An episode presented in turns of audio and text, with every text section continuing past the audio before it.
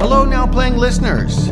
This is your frequent movie review co host, Stuart, here to let you know about a contest we have because Facebook is Facebook. They like to make it difficult sometimes for guys like us to stay in your news feed. We're offering an incentive for you to go into your Facebook app, change the preferences, and make it so that you can continue to see Now Playing as part of your daily news feeds because they have a winnowing process. That means if we're not your closest friends and family, we may not be seen. And so if you go and make those changes, we are going to offer some prizes. First place, to book a copy of The Art of Black Panther. Second place, you get the soundtrack.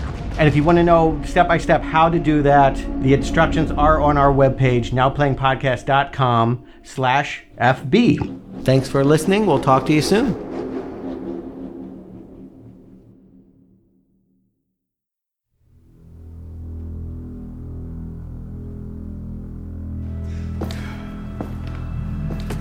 Here with a mission, sir? I am. Trying to get me back in the world? Trying to save it. You think you're the only superhero in the world? You become part of a bigger universe. You just don't know it yet.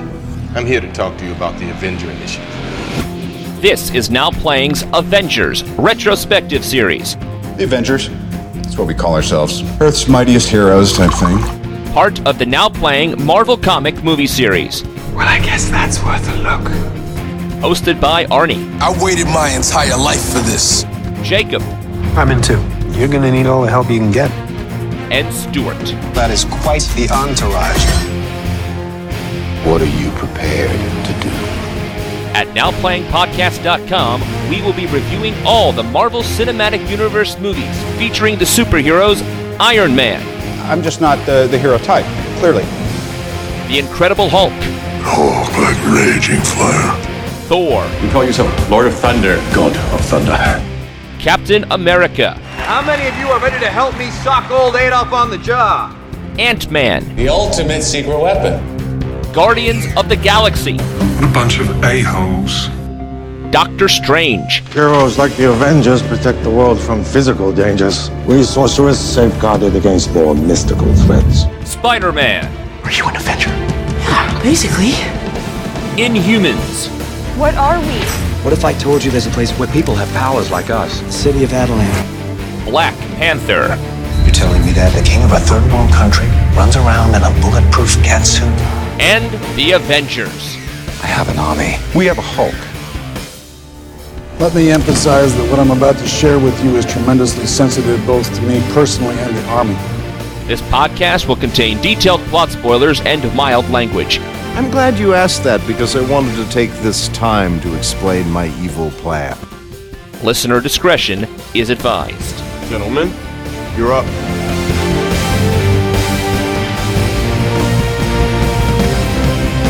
Showtime, a-holes! Today, we're discussing Black Panther, starring Chadwick Boseman, Michael B. Jordan, Lupita Nyong'o, Danai Gurira, Martin Freeman, Daniel Kaluuya, Letitia Wright, Winston Duke, with Angela Bassett, with Forest Whitaker, and Andy Serkis. Directed by Ryan Coogler. This is Arnie. I'm a good man, and it's hard for a good man to be a podcaster, but I'm still co-host of Now Playing. And Stuart, And this is Jacob. And you guys want to hear my mixtape? You know, you know what? I'll send you a link after the show. I do. The SoundCloud reference is going to surely be to this movie what the MySpace reference is to Iron Man 1 10 years ago, because SoundCloud is having financial trouble. They probably paid for that spot. There's a lot of product placement here. Want to drive a Lexus? Only if I could do it remotely in my lab. Yeah, or someone starts a Kickstarter campaign to, to get me one. So, Black Panther, we're here. I know there was a lot of buzz surrounding this movie. I had trouble getting excited for it. I mean, I love Marvel movies.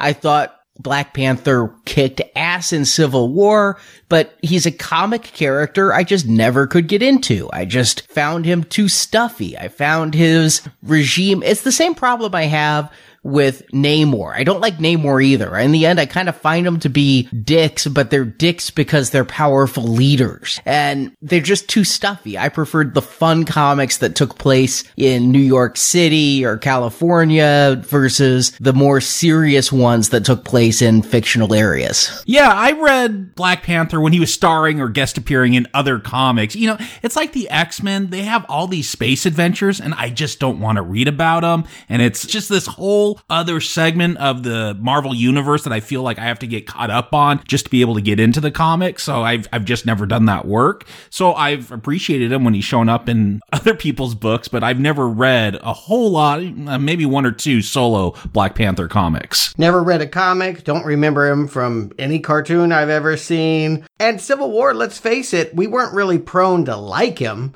He was intriguing, but he was kind of an antagonist. I mean, if you were a Team Cap like I was, he was being used as a pawn by Stark to get in Cap's way. And, you know, you could feel for him because his father got killed, but basically he was an adversary that Black Widow brought down. So I was intrigued to know why I should like him. And I looked back at Civil War and realized T'Challa in that movie had the biggest arc. I mean, when the movie ends, T'Challa, who had this vengeance against whoever killed his father, believing it to be Bucky Barnes, started the Civil War. And when it finally comes, he sees what's happened and realizes that there has to be compassion and law abiding instead of just vengeance. And so I feel like he has the biggest transformation in that movie, whereas Cap is still not going to follow the Sokovia Accords and still going to do what he thinks is right. And Iron Man is going to rule the Avengers. Neither of them ever really change. They start with certain positions and end the movie in those same positions, but T'Challa has an arc. Yeah, and I liked Black Panther in that Civil War movie. He really did push that action along. He's the one, hey, we got to get Bucky, and that's going to cause the Avengers to take sides. And so I may have not have ever gotten really into him from the comics, but I liked his appearance in Civil War, and I was intrigued. Like when these trailers started coming out for Black Panther, I was getting into him. I was feeling it. I wanted to see this film. Yeah, I think there's a higher than usual anticipation for this one. This is Marvel's 18th, maybe 19th film. I'm still holding Inhumans against them. and say what you want about the character, whatever his magic powers are, the defining characteristic is his black skin. And I think it is still very rare to see a black person headlining his own superhero story. This has been erroneously billed as the first of those. Yeah, how can you forget Blade? and Blankman and Meteor Man and Hancock. And you know what? I've said you can write off Blade. He comes from Marvel Comics. But he was a vampire killer. You can write off Meteor Man, Hancock, and Blankman because they don't actually come from comics, I think. Okay, Falcon, War Machine. Not leads, but you can't write off Shaq. Oh, I did not know that's where you were going. We're going back to Steel. Make sure that souffle don't fall. Yeah, I'm not saying you want to remember it. I'm just saying that it is from the pages of a comic, a primarily African American cast. You can't take it away. I mean, you may want to say this is the first black superhero film, but that's like Marvel saying Blade is the first Marvel film because they just don't want to own up to Howard the Duck. Yeah, but I'll give it this. This is the first with the huge Marvel Studio slash Disney treatment. And it's not just a black character. It is a whole African, African American cast. Very few white people in this movie. It, it is a whole lot of demographics that we are not used to in these big Marvel or even DC films. And a huge price tag. 200 million. We all know those other films were lowballed, Steel and what have you, just not movies that were going to get a big budget. Black Panther had a $200 million budget? Yep. Oh. I did not realize that. And it's not starring Will Smith. No proven stars in this. Obviously, a lot of Oscar gilded actors. I mean, a lot of people I've seen in Artery fair but nobody that's carried action movies. And yeah, no one that's a star by American standards that can prove they can open a movie. So it's a risk for sure. It's going to test Marvel's brand to see if people are going to come. But not only are they coming, people that don't normally go to Marvel are coming to this one. It's also set to open at 200 million. I'll say this before we even get into it. It does feel like they try to make this as much of a standalone possible as you can with the 18th or 19th Marvel Studios film because yeah, I think they were expecting a lot of new people to come. I know we all had to see this preview night because of the way our schedules were working and a lot of showings and almost all of them were sold out unless I wanted to go like at 11:30 at night. Yeah, and there were school buses at mine. There were kids. I mean, bus loads of kids were at the theater. I had heard that there were people buying out entire screenings to bring African American youth to see this movie, which is strange because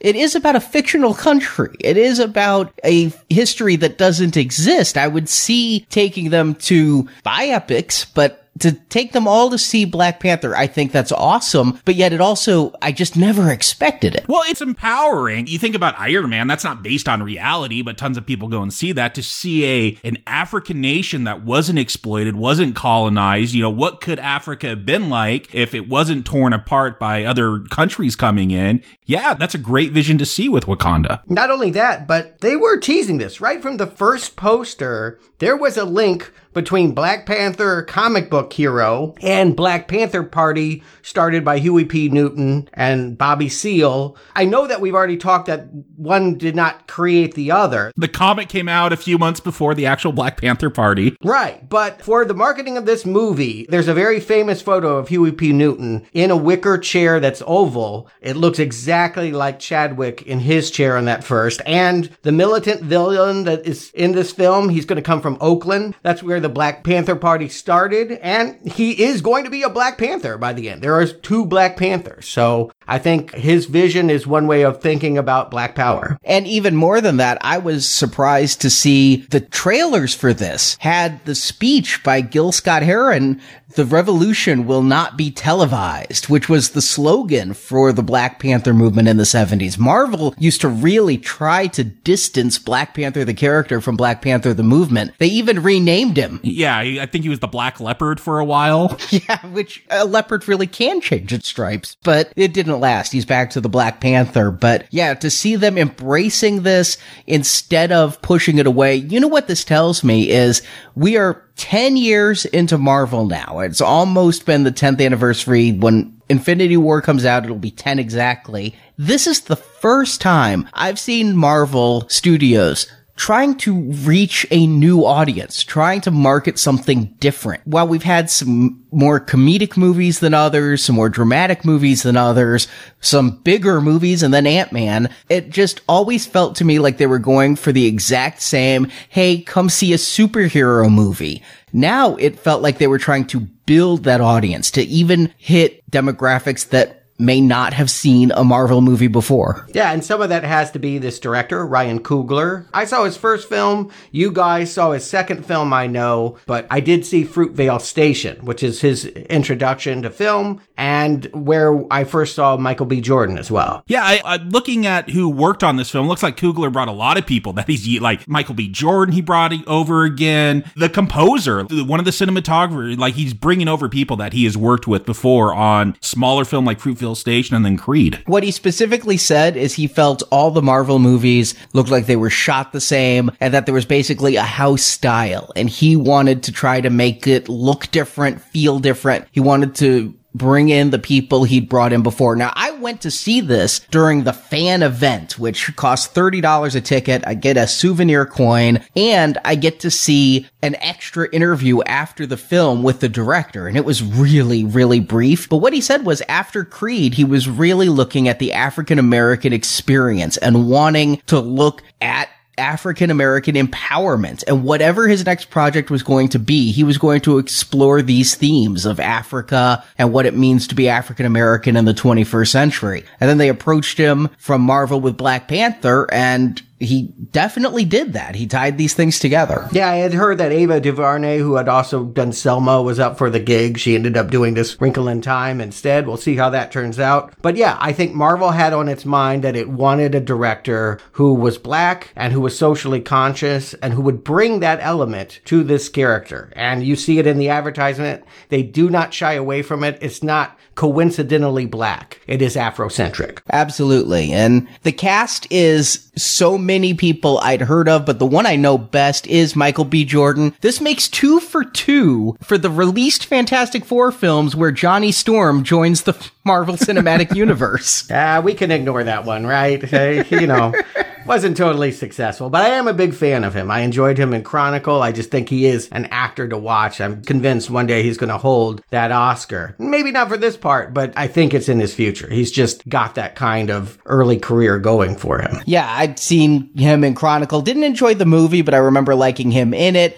I thought he was really good in Creed. He was the best thing about Fantastic Four is the thing I can give him. And so he's the one I knew most going in. Chadwick Boseman, of course, I had seen him in Civil War but only recently did I see Get On Up finally. I'd been meaning to see it, but it literally came out the same day as Guardians of the Galaxy, so I went and saw that instead. But he was really good in Get On Up. Yeah, I saw his Thurgood Marshall that came out a couple months ago. He seems to be a versatile actor. I mean, they're sort of giving him every black person in history. You get to do the movie. Yeah, he played Jackie Robinson, didn't he? Yeah, that's exactly so. He'll be Harriet Tubman before it's all over with. I'm like, he's good though. I mean, what I've seen is he can usually pull it off, and yeah, he's not a movie star. He can't open a movie, but he's a talented actor, and he's going to bring a gravitas to this character that presumably is going to feature him more than Civil War did. Yeah, it's strange to me to think that I completely bought him as James Brown in that movie, and yet he is acting so totally different here. He looks nothing like James Brown. That's just one of those where, like, what were they thinking? But he pulls it off. He sells the physical differences you just forget about that and you just go with it. He gets the mannerisms, he gets the spirit. And so, why don't we get the spirit too, Arnie? Why don't you get into the plot of Black Panther and we'll find out what he's all about? Wakanda is a small African nation with a long established isolationist policy. The impression across the globe is that Wakanda is an impoverished third world nation. But if you penetrate the holographic rainforest that canvases the nation, you find a land more technologically advanced than any on Earth. Their technology comes from vibranium, the strongest metal on Earth which can only be found in Wakanda. The nation is composed of four tribes ruled for centuries by their king, the Black Panther, imbued with superpowers due to consumption of a special herb. When we begin the movie in modern day, power has just passed to King T'Challa, played by Chadwick Boseman, after the death of his father, King T'Chaka, as seen in the movie Captain America Civil War. Yeah, this is like the next day, right? Yeah, I think it's literally, he talked to Baron Zemo on the mountain and we see him flying home. But now it's time for T'Challa's coronation, to which come his mother, the Queen Ramonda, played by Angela Bassett, his tech savvy sister Shuri, played by Letitia Wright, the head of the army, W'Kabi, played by Daniel Kaluuya, the head of the King's Guard, Okoye, played by Danai Gurira, and T'Challa's ex-girlfriend Nakia, played by Lupita Nyong'o, who came at the King's behest. The ceremony consists of challenges to the king from the other tribes, but none challenge T'Challa, save for M'Baku, the head of the Jabari tribe that lives in the mountains and has never accepted the Black Panther's rule. But even stripped of his powers, T'Challa beats M'Baku, sparing the warrior's life in battle. Now as king, T'Challa begins a mission to bring to justice Ulysses Klaue, played by Andy Serkis. As seen in Age of Ultron, Klaue is a criminal and the only one to successfully steal vibranium from Wakanda. We learn Klaue has been doing this for about 25 years, and many Wakandans have been killed in the process. T'Challa goes personally to capture Klaue, but also after Klaue is CIA agent Everett K. Ross, played by Martin Freeman. And yes, insert that meme about the Tolkien white guys here. The Panther captures Klaue in South Korea, but for diplomacy, agrees to let him go to a CIA facility for interrogation. There, Klaue is broken out by his partner Eric Stevens, played by Michael B. Jordan. In the breakout, Ross is shot in the spine, and only Wakandan tech can save him, so T'Challa orders him to be taken to Wakanda, even though it will reveal the nation's secrets. But Stevens has bigger plans than vibranium theft with Klaue. He kills Klaue and takes Klaue's body to the Wakanda border as a gift, and reveals he's T'Challa's cousin. See, in the 90s, T'Chaka's brother N'Jobu was sent to the US as a spy. Living in Oakland, N'Jobu decided black people were treated too badly on a global scale, and Wakanda had the weapons that could allow the African Americans to rise up. T'Chaka was forced to kill N'Jobu, but left N'Jobu's son Eric in Oakland. Now Eric is back and wants to continue his father's mission of arming black people all over the world to take over. He challenges T'Challa in combat and stripped of his Black Panther powers, T'Challa is defeated and thrown off a waterfall. Eric, also known as Killmonger, becomes king and is given the powers of the Black Panther. The Queen, Princess Shuri, Nakia, and Ross go to M'Baku's Jabari tribe for help, but Okoye won't go as she remains loyal to the new king, and W'Kabi believes in Killmonger's plans for global domination. The Jabari have T'Challa's body, which washed ashore near death, and the heart-shaped herb restores him to health. T'Challa prepares to continue his combat with Eric and asks the Jabari to help, but they refuse. We end in a big climax. Eric refuses one-on-one combat and sends W'Kabi and his men to attack T'Challa. Okoye sees this as treason on the throne, so she and her guard fight W'Kabi's men and they attack Eric. Meanwhile, Ross has to shoot down some aircraft that are trying to take vibranium weapons outside the country. And finally, M'Baku relents and his warriors all join the battle. T'Challa and Eric end up in one-on-one combat and T'Challa wins. He's the rightful king while Eric is killed. But out of this, T'Challa has decided Wakanda can no longer afford to be isolationist. He's opening a Wakandan outreach center aiming to share his nation's tech and resources with the rest of the world as credits roll to a scene with Shuri and James Bucky Barnes, the Winter Soldier played by Sebastian Stan. Shuri has seemingly been successful in deprogramming the Winter Soldier from his Hydra conditioning, and we're told the Black Panther, and I'm sure Bucky, will return in Infinity War this spring.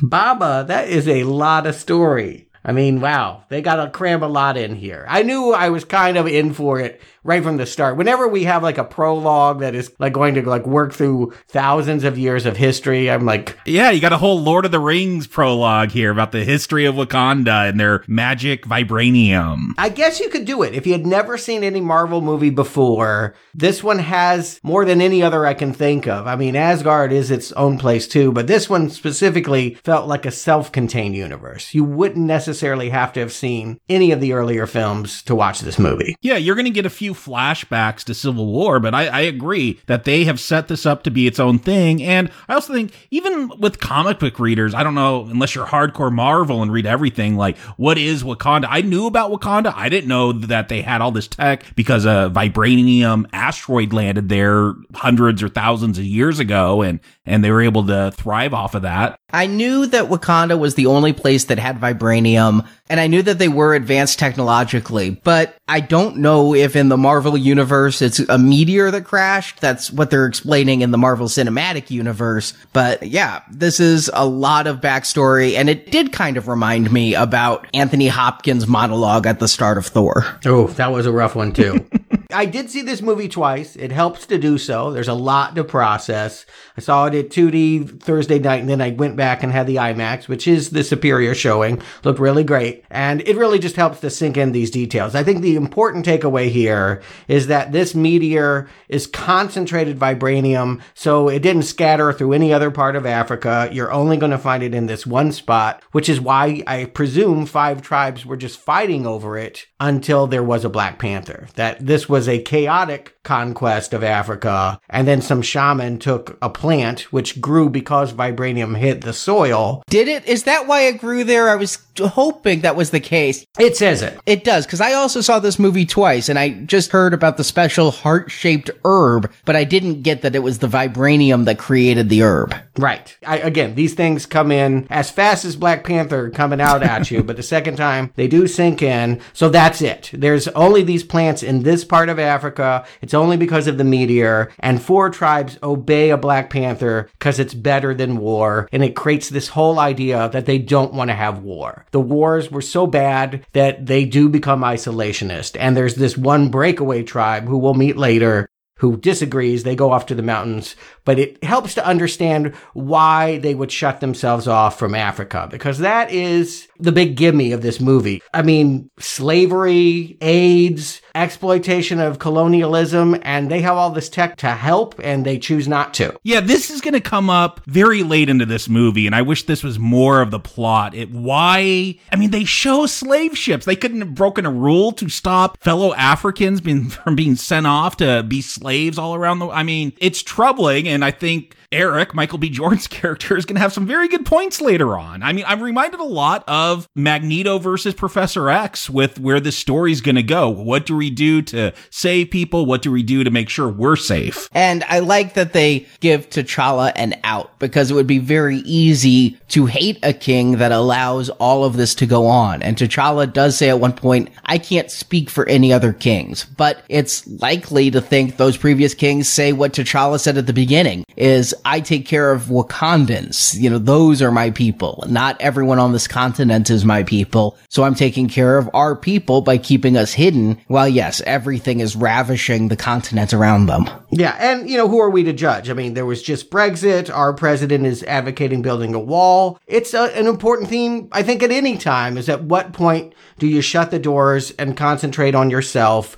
Again, they skim over it so quickly, but I think it's just helpful to understand this was a war torn area that found peace through Black Panther, and thus they wanted to maintain that peace by not looking at the rest of the world. But then we start in the 1990s in Oakland, and we see some kids playing basketball on a beat up hoop. It's actually a broken apart plastic crate that they're using because they don't have a net. And in the sky, we see a couple of lights.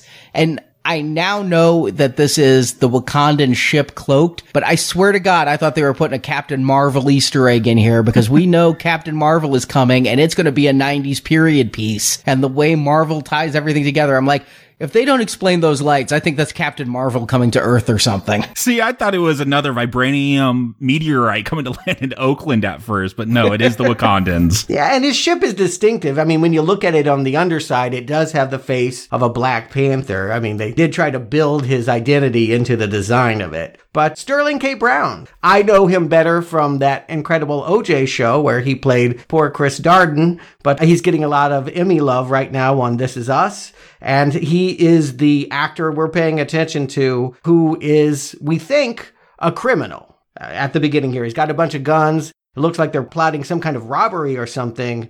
Here comes justice in the form of two Grace Jones looking chicks with spears. I think these are bad guys. No, and I think they do that on purpose. I mean, with a white audience, maybe playing on some of those prejudices. I thought they were just planning a bank heist or something. They got machine guns, they got their little toy cars they're putting around the map to figure out what they're going to do. But they have maybe not the best way to go about it, but more noble intentions. I just love the decor though of early 90s Oakland. They've got the public enemy poster up and everything. I'm really feeling that era. I mean, that's when I started college. I remember the 90s and California specifically being so much in the news, Rodney King and all of that, the racial tensions of the time. You can see that on the TV. They actually cut briefly to the television. 92, it was the riot. So again, that is on the minds of the folks as they're plotting whatever they're doing. You know, they're inspired by the injustice. And this scene's interesting because it just keeps changing. We're like, well, they're criminals and these women are going to kick their ass. And then,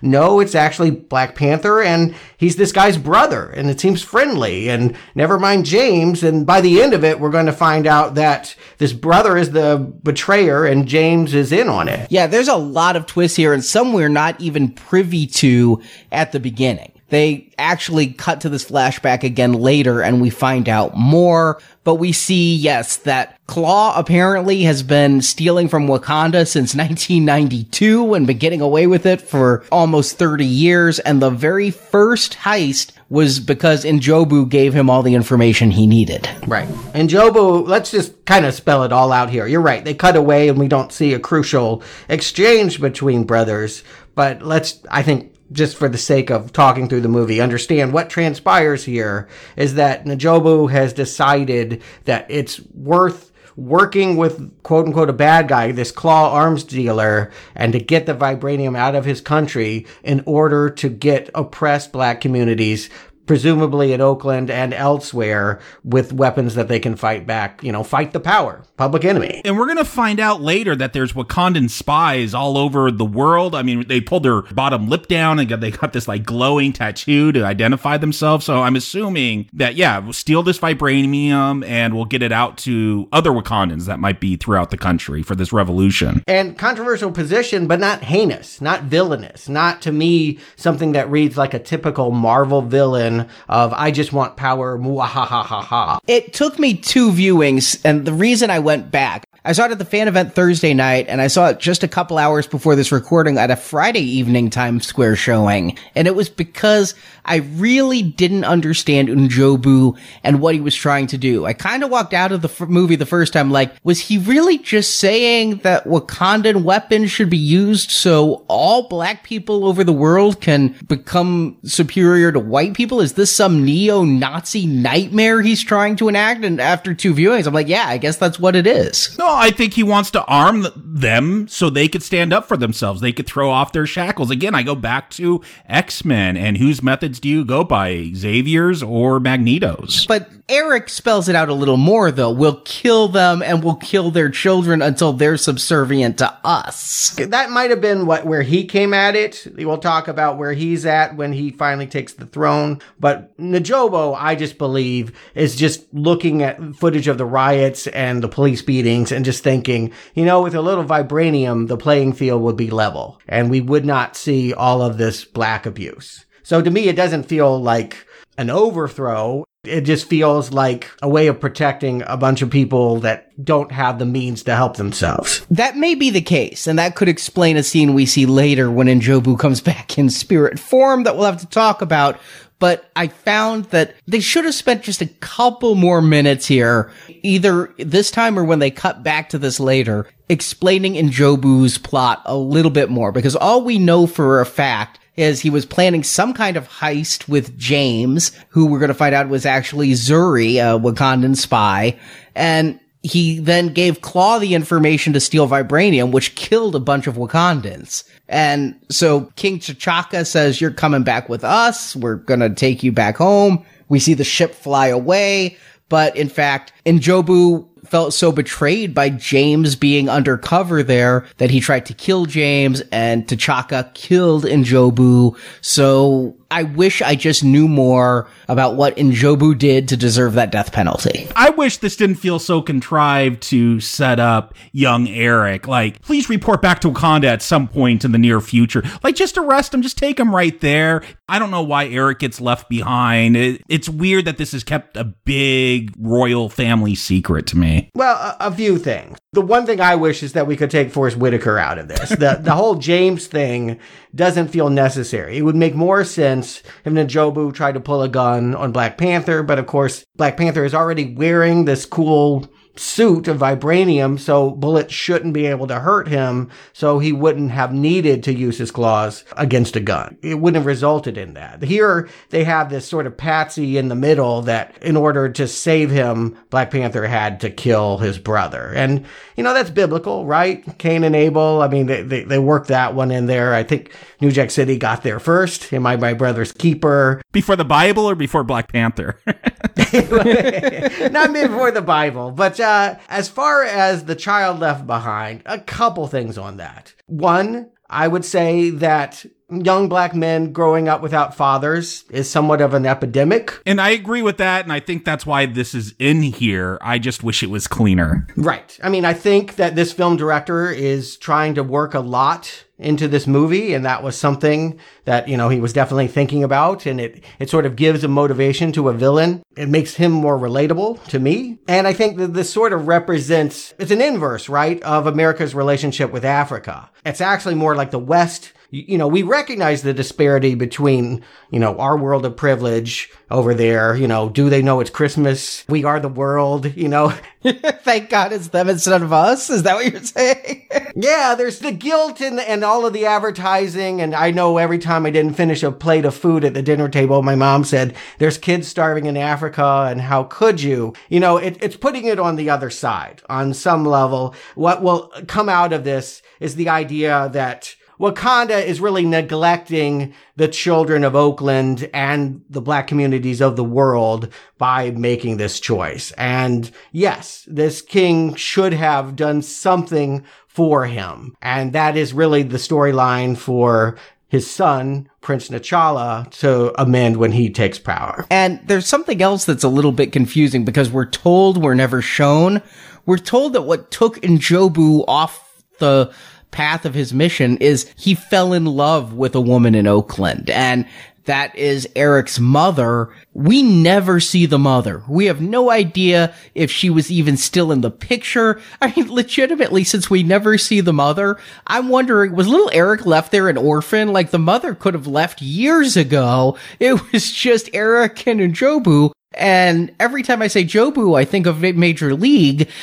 And I just wondered, did Eric have nobody to take care of him? What happened next? That would just, this is perhaps the scene that I just have the most complaints about in the entire movie because it's the only time I feel that strands are left dangling and we're just, the movie's going to just take us places where we can make up whatever we want. It doesn't matter, I suppose. I would say that this villain is more symbolic his importance, his backstory is more symbolic than it is logical. The way they've set it up begs a lot of questions. I go with it because, as I said, culturally, this is something that the black community is dealing with and also speaks to a relationship between a motherland and the land of prosperity. But then we do jump to modern day and Wakanda. And I'll say coming in, my biggest fear was I've seen fictionalized African countries before. I've seen Eddie Murphy's Coming to America. I knew you'd bring that movie up.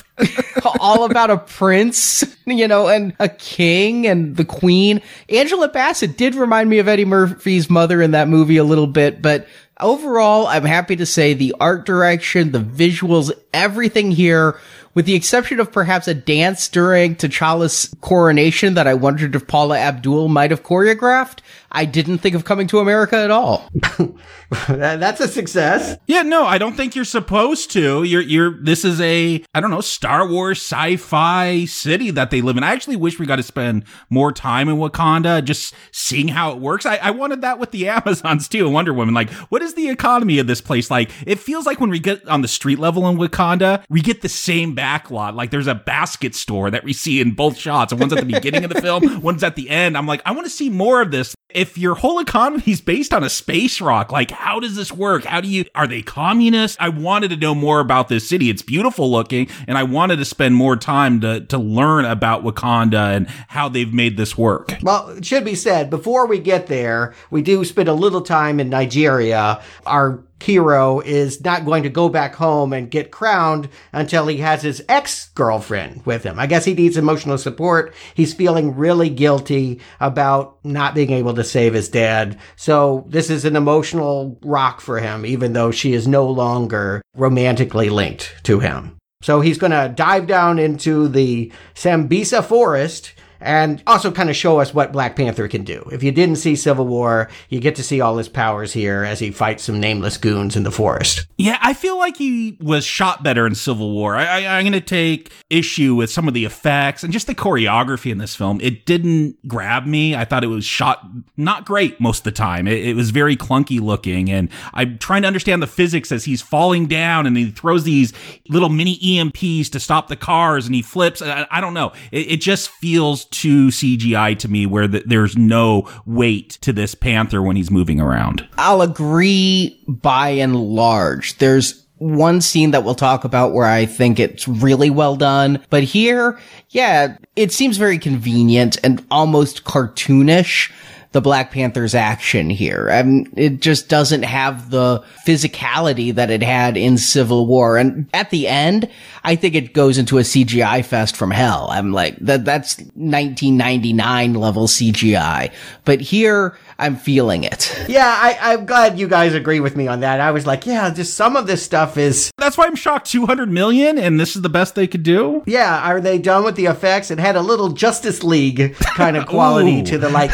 Are they quite done with that shot or did they just have to get it out because, you know, it's opening Friday? We gotta go. I swear to God, to jump ahead, when Eric and T'Challa are falling and fighting, it looks identical. Like they could have just borrowed and not updated the graphics, just changed the skins on Spider-Man versus Green Goblin from 2001. That said, I will compliment Coogler's idea of how to stage this stuff. I do like any director that likes single takes. You know, he does not do quick cutting. He tries to get it in big tracking shots. So we have a lot of camera movement where we just, you know, move to the back of the truck and around and spinning into the trees and it's all if not one shot, composited so that it looks like the camera has not cut away. Yeah, it's impossible for cameras to do some of the things we see them do. My favorite of the long shots is in the casino later on, and there's no way they actually had the camera rigged to do all of that. It's hiding the cuts through CGI, but it's damn cool. I like the long takes myself. It felt different. That's what Coogler said he wanted to do was have something that feels different than the other Marvel films. In that way, it did. But I'm going to say it's lucky that this movie doesn't really rely on its action because that's its weak point. Yeah, but what I do like, again, I agree that the action is not great. What I like how this is setting itself apart from those other Marvel films and, and, what seems at least fresh in this one is you have Black Panther. He almost seems like a background character. There's so many characters in this film, but right away with this scene in Nigeria, you get introduced to two strong female characters that are going to be fighting alongside him the whole time and are going to be main characters throughout this film. Uh, you're honing in on my real complaint with this movie. I don't have many, but there is one, and it's kind of a big one. For a movie called Black Panther, the main character is the least interesting thing about the whole affair. I agree. But I love the women. And yeah, Nakia here, you know, I know because I know Lupita that she's going to do something cool when she's in the back here, but it's her mission. She's an undercover spy and she was, I think, doing something with child soldiers. You know, she ends up saving some of the men with guns. I think they were like, yeah, kidnapping women to do awful things with. I mean, it's all women in the back of that truck. Yeah, we all know that story about the school of girls that were taken. It it had a similar quality to that. Yeah, I'll agree with you guys that Black Panther, it's his story, but the women in this film kick serious ass. We've been introduced in the ship to Okoye who is the head of the King's Guard, which is an all female force. And they're really going with certain African costumes. They all wear those rings around the neck that kind of elongate the neck over time. And Okoye is just a total badass. And when the Panther comes in and sees his ex, which is just a weird dynamic to have in a movie, is, oh, I need my ex to be with me. Then he does freeze and she has to come down and take out the last guy. In Boseman's defense, I think part of the problem is this is an origin story starting with death. You know, like he needs to be in grief. He just lost his father. He's going to later admit, I'm not ready to be king. I still want to have a paternal figure in my life. And so he can't play it too jovial. He can't play it too boisterous and extroverted. He is a brooding individual in part because he feels responsible for killing his father and then all the other things that are going to happen, losing his kingdom and all of that. It's just not the place in his life where I feel like he could be the most fun. That said, I don't get the sense that he could ever be as playful as Peter Parker. Or his own sister, Shuri, who's like one of my favorite characters in this film. Like every female gets to upstage him in this film. That they're more excited than him. Absolutely. Yeah, that's what I was saying about Black Panther in the comics is he's just not a fun character, and that's what I like. But here, I find this movie to be fun, and the people around him bring a lot of that. Shuri is one who she's just completely eschewing tradition when we see her. She's wearing a t-shirt. She makes fun of him for wearing the traditional sandals. And we see that it's the Americanization still, even though they're isolationist, American culture is influencing Shuri. She's seen Back to the Future too, obviously. They make a reference to it. Self-lacing shoes. Uh-huh. Oh, is that where it came from? I thought it was like Nike. Uh, they said very old film, so I'm pretty sure it's Back to the Future too with the shoes. But yeah, then it hit me though when we have this opening action scene, and then we go back and we have the scene with Shuri, and I'm like, okay.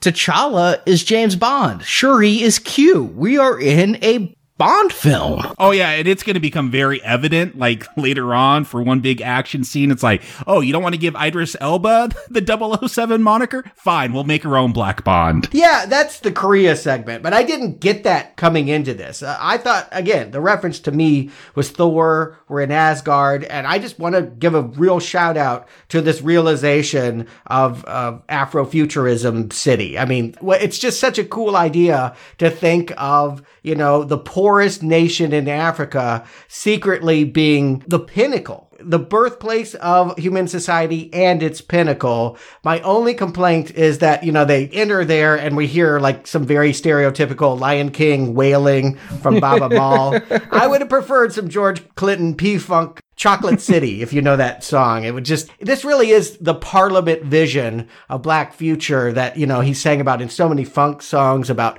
spaceships and it just works in that way. And I really just wanted some P Funk. I didn't want P Funk. I had listened to the soundtrack to this movie before coming in, and it said music from and inspired by the Black Panther. Yeah, I listened to that soundtrack, and only like two songs are in this movie. Yeah, I'm like, oh, Kendrick Lamar's doing the soundtrack. I, I was all pumped for this, and I didn't hear a whole lot. No, there were like three or four. A lot of them are just in the background when Klaue is rolling up and things, but I was surprised a lot of this did work its way in, but yet the majority of it is going to be the score, and the score does sound like African tribal music.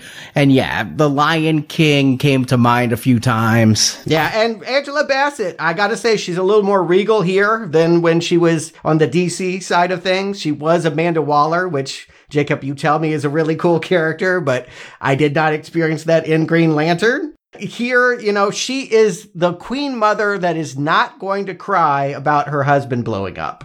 This is a little weird, right? I mean, it's a crowning, but it's also a funeral. And since the villain is going to be defined by his inability to feel compassion for his dead father or for his enemies, I did feel like, I mean, I know we don't want to introduce everyone with Kleenex, but it's uncharacteristically happy when the, we have this homecoming. It's strange because she did say, Your father and I talked of this day off. And I'm like, Really? He's just like, Ah, I can't wait to die so my son can take the throne. they needed to talk about his eyes. what was up with that? I mean, he didn't have that in Civil War, right? Maybe it was the angle or something, but it was very distracting. Yeah, did he catch it from Forest Whitaker?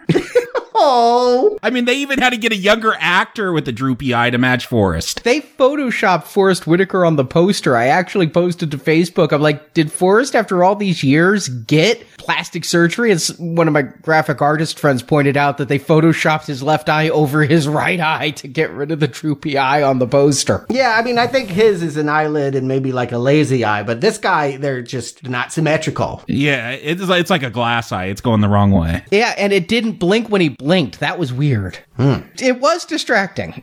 it was. It was for me and some of the audience members. I will say there was some fun talk back and forth between the screen and the audience. That uh, you know, again, it's why you want to go to a movie sometimes is that to see how other people are going to take it in. And I was very disappointed the first night, the audience was primarily African American and the Associated Press was there covering the fan event. I overheard a conversation with one guy in the theater. Disney had sent reps to make sure the projection was up to par, and it wasn't. The trailer lost picture, and the audience started shouting, Deadpool, Deadpool. So they had to rewind and play the Deadpool trailer again. And I thought there'd be more of that, but you know what? There was a lot of cell phones and texting and all of the stuff that I don't like. I was able to see audience enthusiasm at moments, but by and large, they seemed to disengage from the film when there wasn't comedy or action going on. See, the most troubling thing I saw when I went to the theater, my wife and I were actually very upset, but there was cops there, which just, uh, wrong message like, oh, we're going to have a lot of African Americans here. There's never cops sitting outside that theater. So that was very troubling. I, I do feel, yeah. That's disappointing, but I would say that my audience is, was, it's a mix. I mean, Springfield is not that racially diverse, but there was good black representation. Everyone uh, was having fun. I didn't get any sense of being policed. When I went the second night, and of course, police presence in New York is heavy just in general, but I have no illusion that it was because of this movie. The second night, it was just a slice of everything. It was New York City in a theater. There were Indians, African Americans, white people, actual Africans, you know, everything you can imagine was in that theater in equal number. And, you know, they had a more muted reaction than the fan screening as you might imagine, but still, I was able to catch the moments that really clicked with them. And you know, you point out Africans. I want to underline that too. This is the first time I think, other than Scarlet Witch and Black Widow, that we've had a major Avenger who is not American. I mean, I guess some are from space, but beyond that, I mean, yeah, the fact that we're going to be at a different continent, forget the fact that he's black, but just that we're going anywhere else other than America and spending all of our time here. There's a brief episode where we go to South Korea, but by and large, we are going to be in Wakanda. I think that that is another feature of this that feels unusual. And you get that real sense of it being shown off in this crowning ceremony, which is like the coolest Winans concert I've ever seen. the cliffside with all the people on them was just really impressive. I know they actually went to Africa to do some of the shooting. Oh, this felt like green screen to me. It, it looked very awkward. Again, where's the $200 million? It, it felt like very rudimentary effects to have these people standing on cliffs watching. Oh, I thought that looked good, but it didn't feel real. I thought it looked cool though. It looked very vertigo inducing in 3D. Right. And uh, it's colorful. I mean, I just, I like all of the variants, all the different, there's five tribes and, you know, they make them all very distinct. Uh, the river ones, of course, with the lip plugs are the most prominent. Isaach De Bankolé, who is, uh, always in Jim Jarmusch movies. He's playing the leader of that real fun role. Honestly, any kind of gauging, be it the Starbucks employee giving me my latte with the gauged ears or the people with the stretched lips, that kind of body mod is honestly disturbing to me. But it makes it fun. And again, I just, it's just a cool setting. Is all I'm really saying here is that I feel joyous watching this celebration. And then, of course, there's got to be someone to challenge the leader. I really thought it would be Shuri. they say, "Does anyone of royal blood?" and she raises her hand, but she's just gonna make a corset joke. But I would have loved to see the princess be like, "Why does the boy have to be the king? Why can't I?" Yeah, she does in the comics take over as the Black Panther for a while. Yeah, I just bought that action figure. You know, she may not have challenged him, but she wins. I mean, I definitely feel like all the women steal the movie away from Chadwick. I agree. I heard some people on the way out going, "This is the movie Wonder Woman should have been. That's what I overheard said by some women, and I, I kind of agree. I'm not sure what that means. I don't know why they both can't be good female presentation movies. They, they both work. No, but I, I feel like Wonder Woman let people down in certain ways because there was one woman with a bunch of guys and she didn't have the intelligence of the world and sh- all of that. Whereas this was self-determinant women who were, I felt more three dimensional than Wonder Woman. Well, we could, we've already had our say about Wonder Woman. I'll say this that when it's just boys fighting with boys, it's less interesting. We kind of know how this is going to go when Mbaku wanders in doing the ape noises and saying, I want to take the throne away. I mean, there's no way he's the villain of this movie. I didn't realize this, but apparently he is a comic book villain known as Man-Ape. Yeah, they, I feel like they uh, under uh, a black director, they they've made some things that might be a little insensitive coming from you know Stan Lee in the '60s and Jack Kirby in the '60s. They've made it more relevant. Yes, I feel like we've had this dialogue before with Planet of the Apes. It's an uncomfortable association. Uh, you don't want black people to look more primitive, but yeah, I I just just get the sense that yes, he is supposed to be strong and aggressive like a gorilla. We're supposed to think that T'Challa is going to be challenged by this, but come on, he's kind of like doping, right? He gets to drink this purple flower mixture before the fight, so I feel like it's kind of rigged. Well, no, no, they take it away. They, he drinks it to take that power away. He has to fight under his own power. Oh, is that what it is? Yeah, they're they're taking away the power of the Black Panther. Oh, huh. I totally didn't get that on two viewings. Okay, that's better. That's how it should be.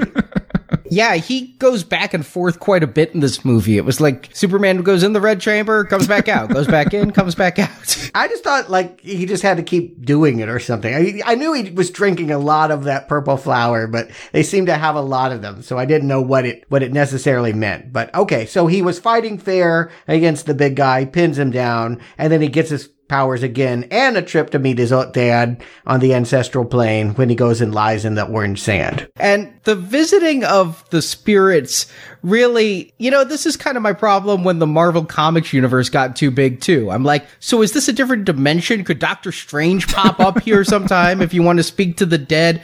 Can Tony Stark drink a flower and go have a reunion with his dad where he had some daddy issues? You know, could Cap go see Peggy? It just, if you start stretching it out across a universe, it's honestly best to view Black Panther almost as a standalone film. But I like this reunion and we're going to find out T'Chaka at this point, when he's visiting, we still think T'Chaka is a completely good man. You know, we saw him as a good man in the last film, but here he tells his son, you're a good man. It's hard for a good man to be a king. I didn't catch that as foreshadowing that T'Chaka did some dirty things. Yeah, I was assuming this story was going to be a, a, pep talk, you know, like, oh, you just have to have confidence in yourself and you could be king too. No, it's going to be the story of finding out you thought I was good and I did some shady things. I killed my brother. It's kind of going back to Thor Ragnarok where you find out Odin teamed up with his daughter to like conquer all these places and then try to cover that up and whitewash it all. Right. Yeah. And I appreciate that Marvel sees gradients. I appreciate that we have reached the point now where I just don't think audiences would accept a completely altruistic, never do bad kind of hero. That's not the Marvel way. I mean, the, the Mar- House of Marvel is built on these fallible heroes that are like regular people and screw up like regular people. That's what made Marvel Marvel. And Marvel always has a romantic character foil for their superhero.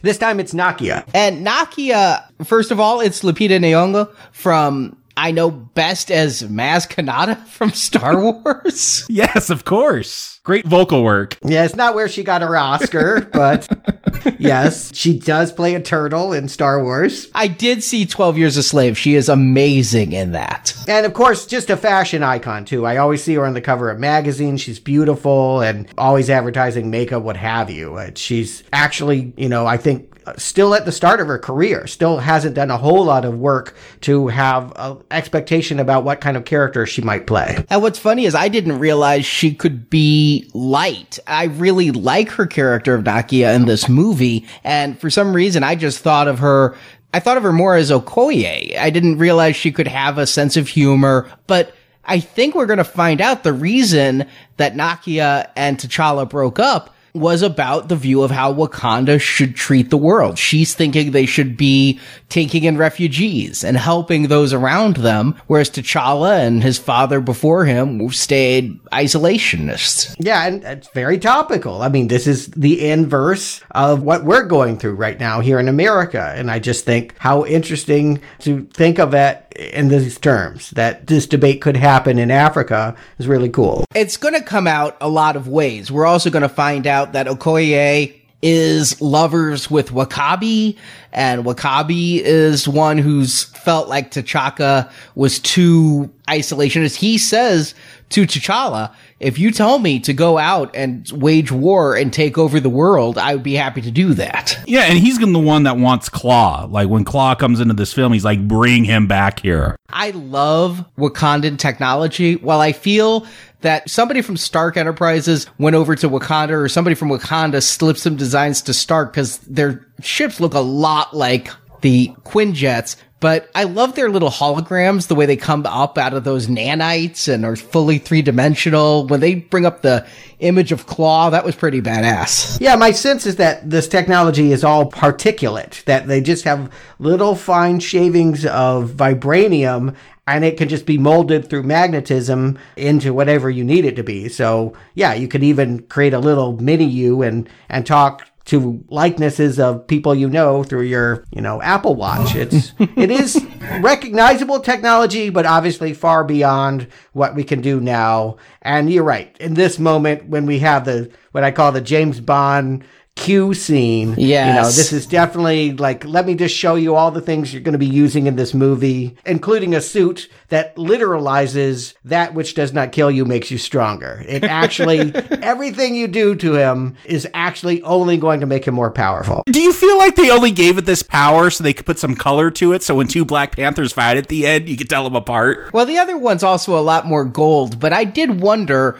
because they released action figures of this and they did way back when Tron Legacy came out, Marvel tied in thanks to Disney and did a bunch of Tron covers for comics where their Marvel heroes were in Tron.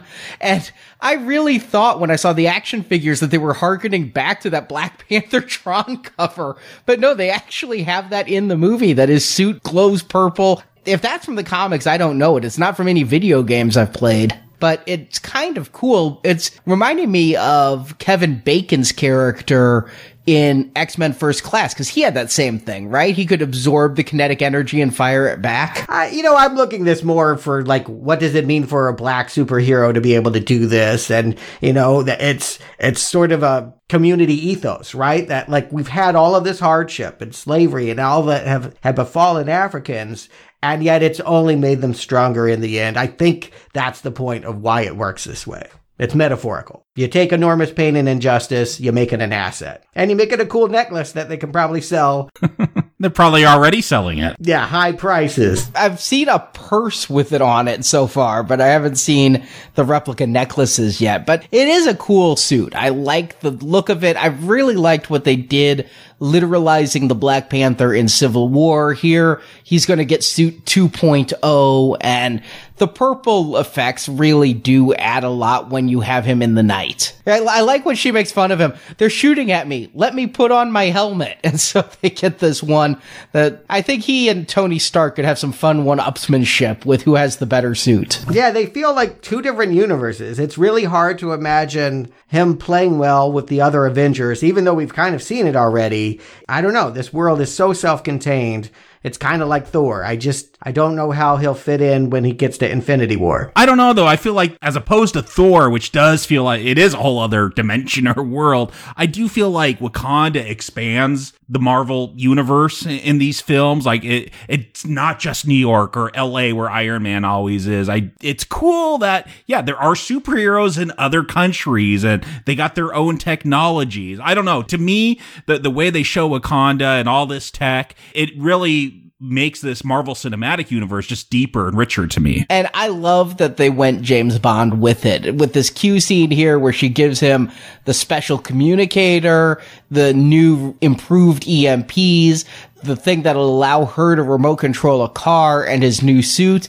If this entire movie had stayed James Bond in the Marvel universe, I would have loved it. It's the first hour is 100% that down to having Felix Leiter. So yeah, this is when we really get our villains in this film. We see Eric, he is helping Klaue steal some vibranium from a British museum. I'm glad I saw this movie twice again because the first time we have Michael B. Jordan's Eric Killmonger going around talking to somebody at a museum about African tribal relics and he mentions you've had all these guards ever since I was in here, but you didn't look at what you were putting in your body. And I'm like, did he poison the coffee? Did he give her the coffee? His girlfriend works at the coffee stand. Yeah, I guess that lady must have a coffee at that time every morning, and it was the girlfriend who poisoned the coffee. But that's a nice little subtle thing that I liked. Yeah, I just like, again, this being about the black experience. You know, you hear stories all the time. You, they go into a clothing store and they get followed around by all the security, even though they haven't done anything. So yeah,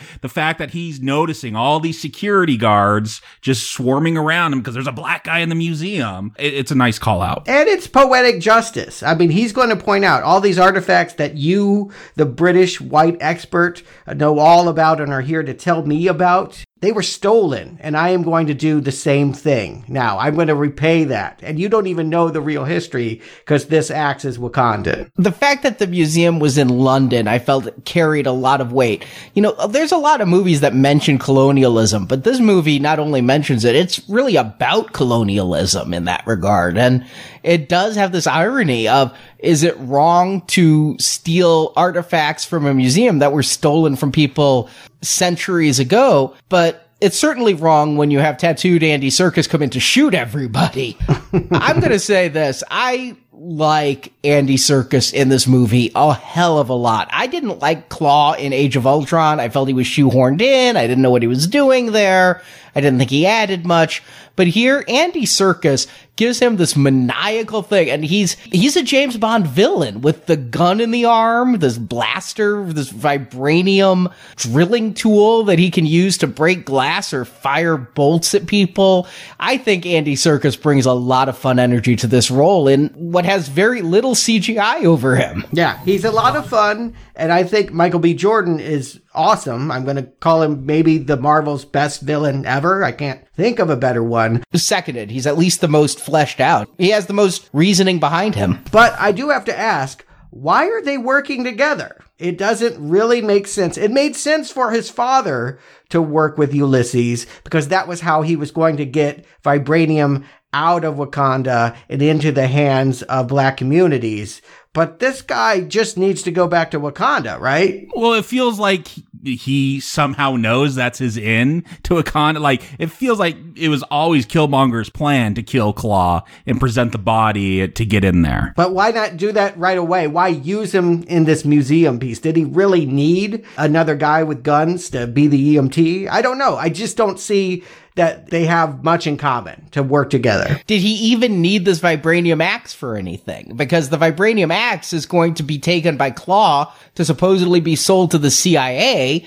And what does any of that gain Eric? Klaue says you're going to be a rich man, but Eric doesn't care about money. I will say this. I mean, whatever happens in South Korea, that this first hour of this movie, I am not that engaged in and I don't understand how it plays out. Everything interesting in this movie takes place once Killmonger shows up in Wakanda. Why he gets there, I don't really know what any of this has to do with that, but I'm just waiting for him to get there. I disagree. And what I wonder is if he was together with Klaue because his he knew through his dad that Klaue wanted vibranium and it was in South Korea that he realized Klaue's body could be his ticket to get right into Wakanda because you can't just plan your vacation. You can't go to your local tourist agent or Orbitz and say, yeah, I want to go to Wakanda for safari. You know, you just can't do that sort of thing.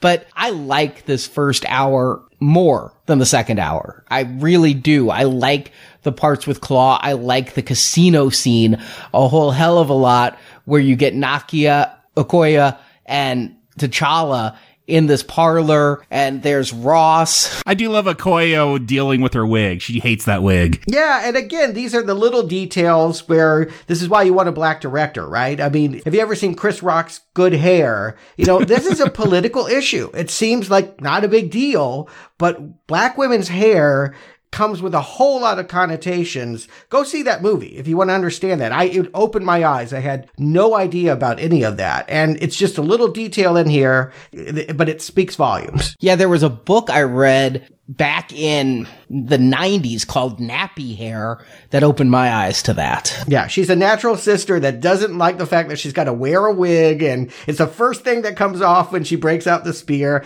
You gotta love Okoye. I just think that she is another just gem in the supporting character I hope she's going to be fighting in the Infinity War. I think I saw her running with Cap in the trailer. Yeah, I do think we got a shot of that. Yeah, strangely, she is not the one in Civil War who told Black Widow, move or you will be moved. The person who said that is one of Okoye's sergeants there, but she's the general. And I've not watched enough Walking Dead to get a bead on her character Michonne from that but she is great here. I really think she kicks serious ass. She can do these moves. But even before the action, I like just the tete a tete between Ross and T'Challa, where Ross is like, I'm CIA, don't interfere. T'Challa's like, I'm taking him. The fact that it's CIA there is what drives home that this is James Bond, because isn't he always runs into the CIA guy in those films? Felix Leiter. Yep. I mean, this even feels like that scene in Skyfall where Moneypenny and Daniel Daniel Craig are in some Asian club. I mean, it looks like that club, except they're playing The Weeknd. Yeah, and except there's no Stan Lee in that James Bond. I gotta say, this has got to be the worst Stan Lee cameo. Like, it feels so shoehorned in, like they didn't even want him in this film. yeah, I think maybe we shouldn't ask too much out of Stan Lee in the future if this is the kind of things maybe he can do. It just, it seemed like, boy, he doesn't have a whole lot of energy or something. And so we'll just have him collecting Black Panther's earnings, which are going to be considerable. Yeah, I mean, I like seeing Stan Lee. It got a huge reaction from the audience. I couldn't even hear what he said the first time I saw it because the audience was roaring. Just to see him on screen is what they want. They don't care what he says. The second time I got to hear him say, Oh, I'll just keep the winnings over here for safekeeping. It's just to put him in there. And there's not a lot of room for people just to poke their head in and say one line in this movie. And it's funny too. I mean, I guess he's supposed to be the hero, but there's a dark side to making Martin Freeman, CIA agent, a collaborator, right? I mean, it's, it's underlined in here that he actually will end up working for the villain, that Eric slash Killmonger got all of his, every scar on his body is a life that he took. And all of that came from working for the CIA and black ops operations. Yeah, is Ross? They're not there to bust Klaue, are they? Do is it that the Americans just want some vibranium, so they're willing to buy it from them? No, they're there to bust Klaue. They are. With who else? Who else was going to help Ross? I think it's sticky. They were counting the Americans, and there were five Americans, and then Ross was six. And then once Klaue enters, six more Americans come in. It was a trap to get Klaue, and they wanted to take him back to the States. Yeah, I know that that's how they want us to read it.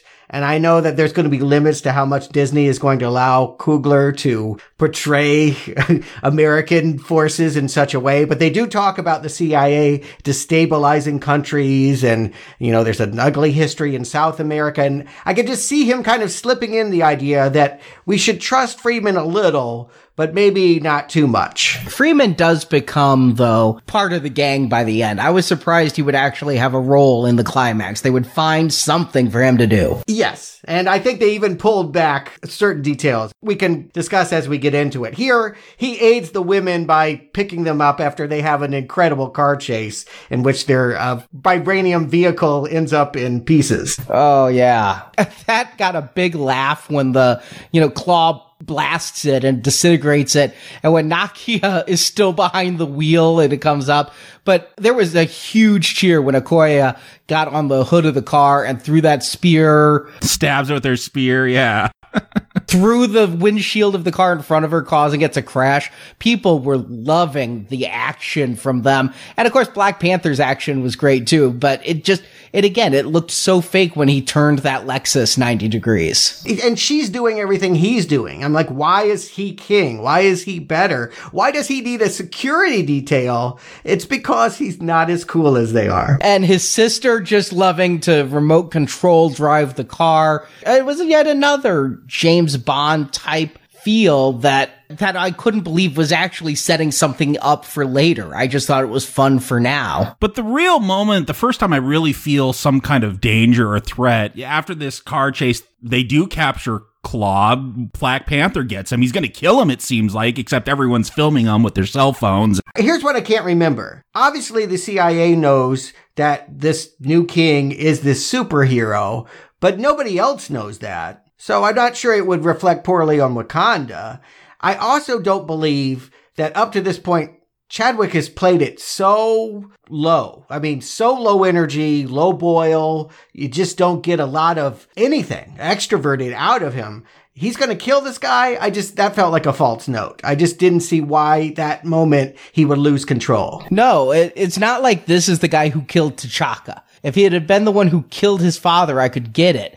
But the fact that it's just this guy who has caused Wakanda some problems, when W'Kabi says to T'Challa, promise me you will kill him or you will bring him back. T'Challa says, yeah, I give you my word. I will bring him back. And so to see T'Challa like, I'm going to gut you in front of these people with their cell phones, it did seem a little weird. Yeah, the whole point is he's ruling like his father. He's trying to be like his father. And we know his father didn't in- intervene. It's kind of weird that he's even left the throne. Well, I got to assume all the kings left the throne at some point. It's strange to think of the king being on the front lines, but I guess if you go back to Shakespeare, that's what happened in things like Macbeth. The king would lead his people into battle. I don't know if they were traveling around the world, but yeah, I got the sense that they'd be the ones keeping their borders safe. Yeah, well, I mean, we did see his father go and kill his brothers, so we know it happened, but the impression I got is because they were isolationist, he just didn't go out. They had spies for that. He didn't need to do anything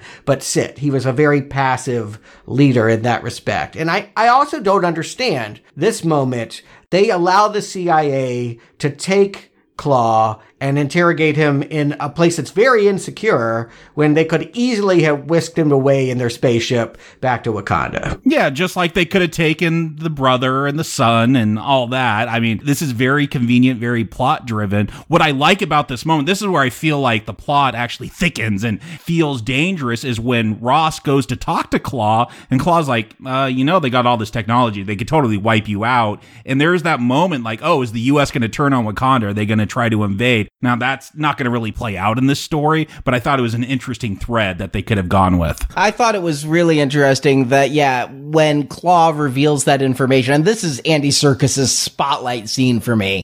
I liked him in the casino talking about his mixtape, but this is just great. I see you. I love him in this. And when he gives Ross that information, Ross stops asking Klaue about Klaue's illegal activities and immediately goes out to confront the Black Panther. And yeah, Black Panther could have taken Klaue, but he says that this is easier to just work with the CIA instead of starting an international incident. He's a king. He has to be a diplomat. So I understood that. But he's also telling Ross, as soon as you're done, I am taking him. But before that can happen, Killmonger's going to show up wearing a really kick-ass mask. I just, I believe Jordan when he delivered that line in the museum when he sees the mask, he's like, I'm just feeling it. And he grabs it and wears it.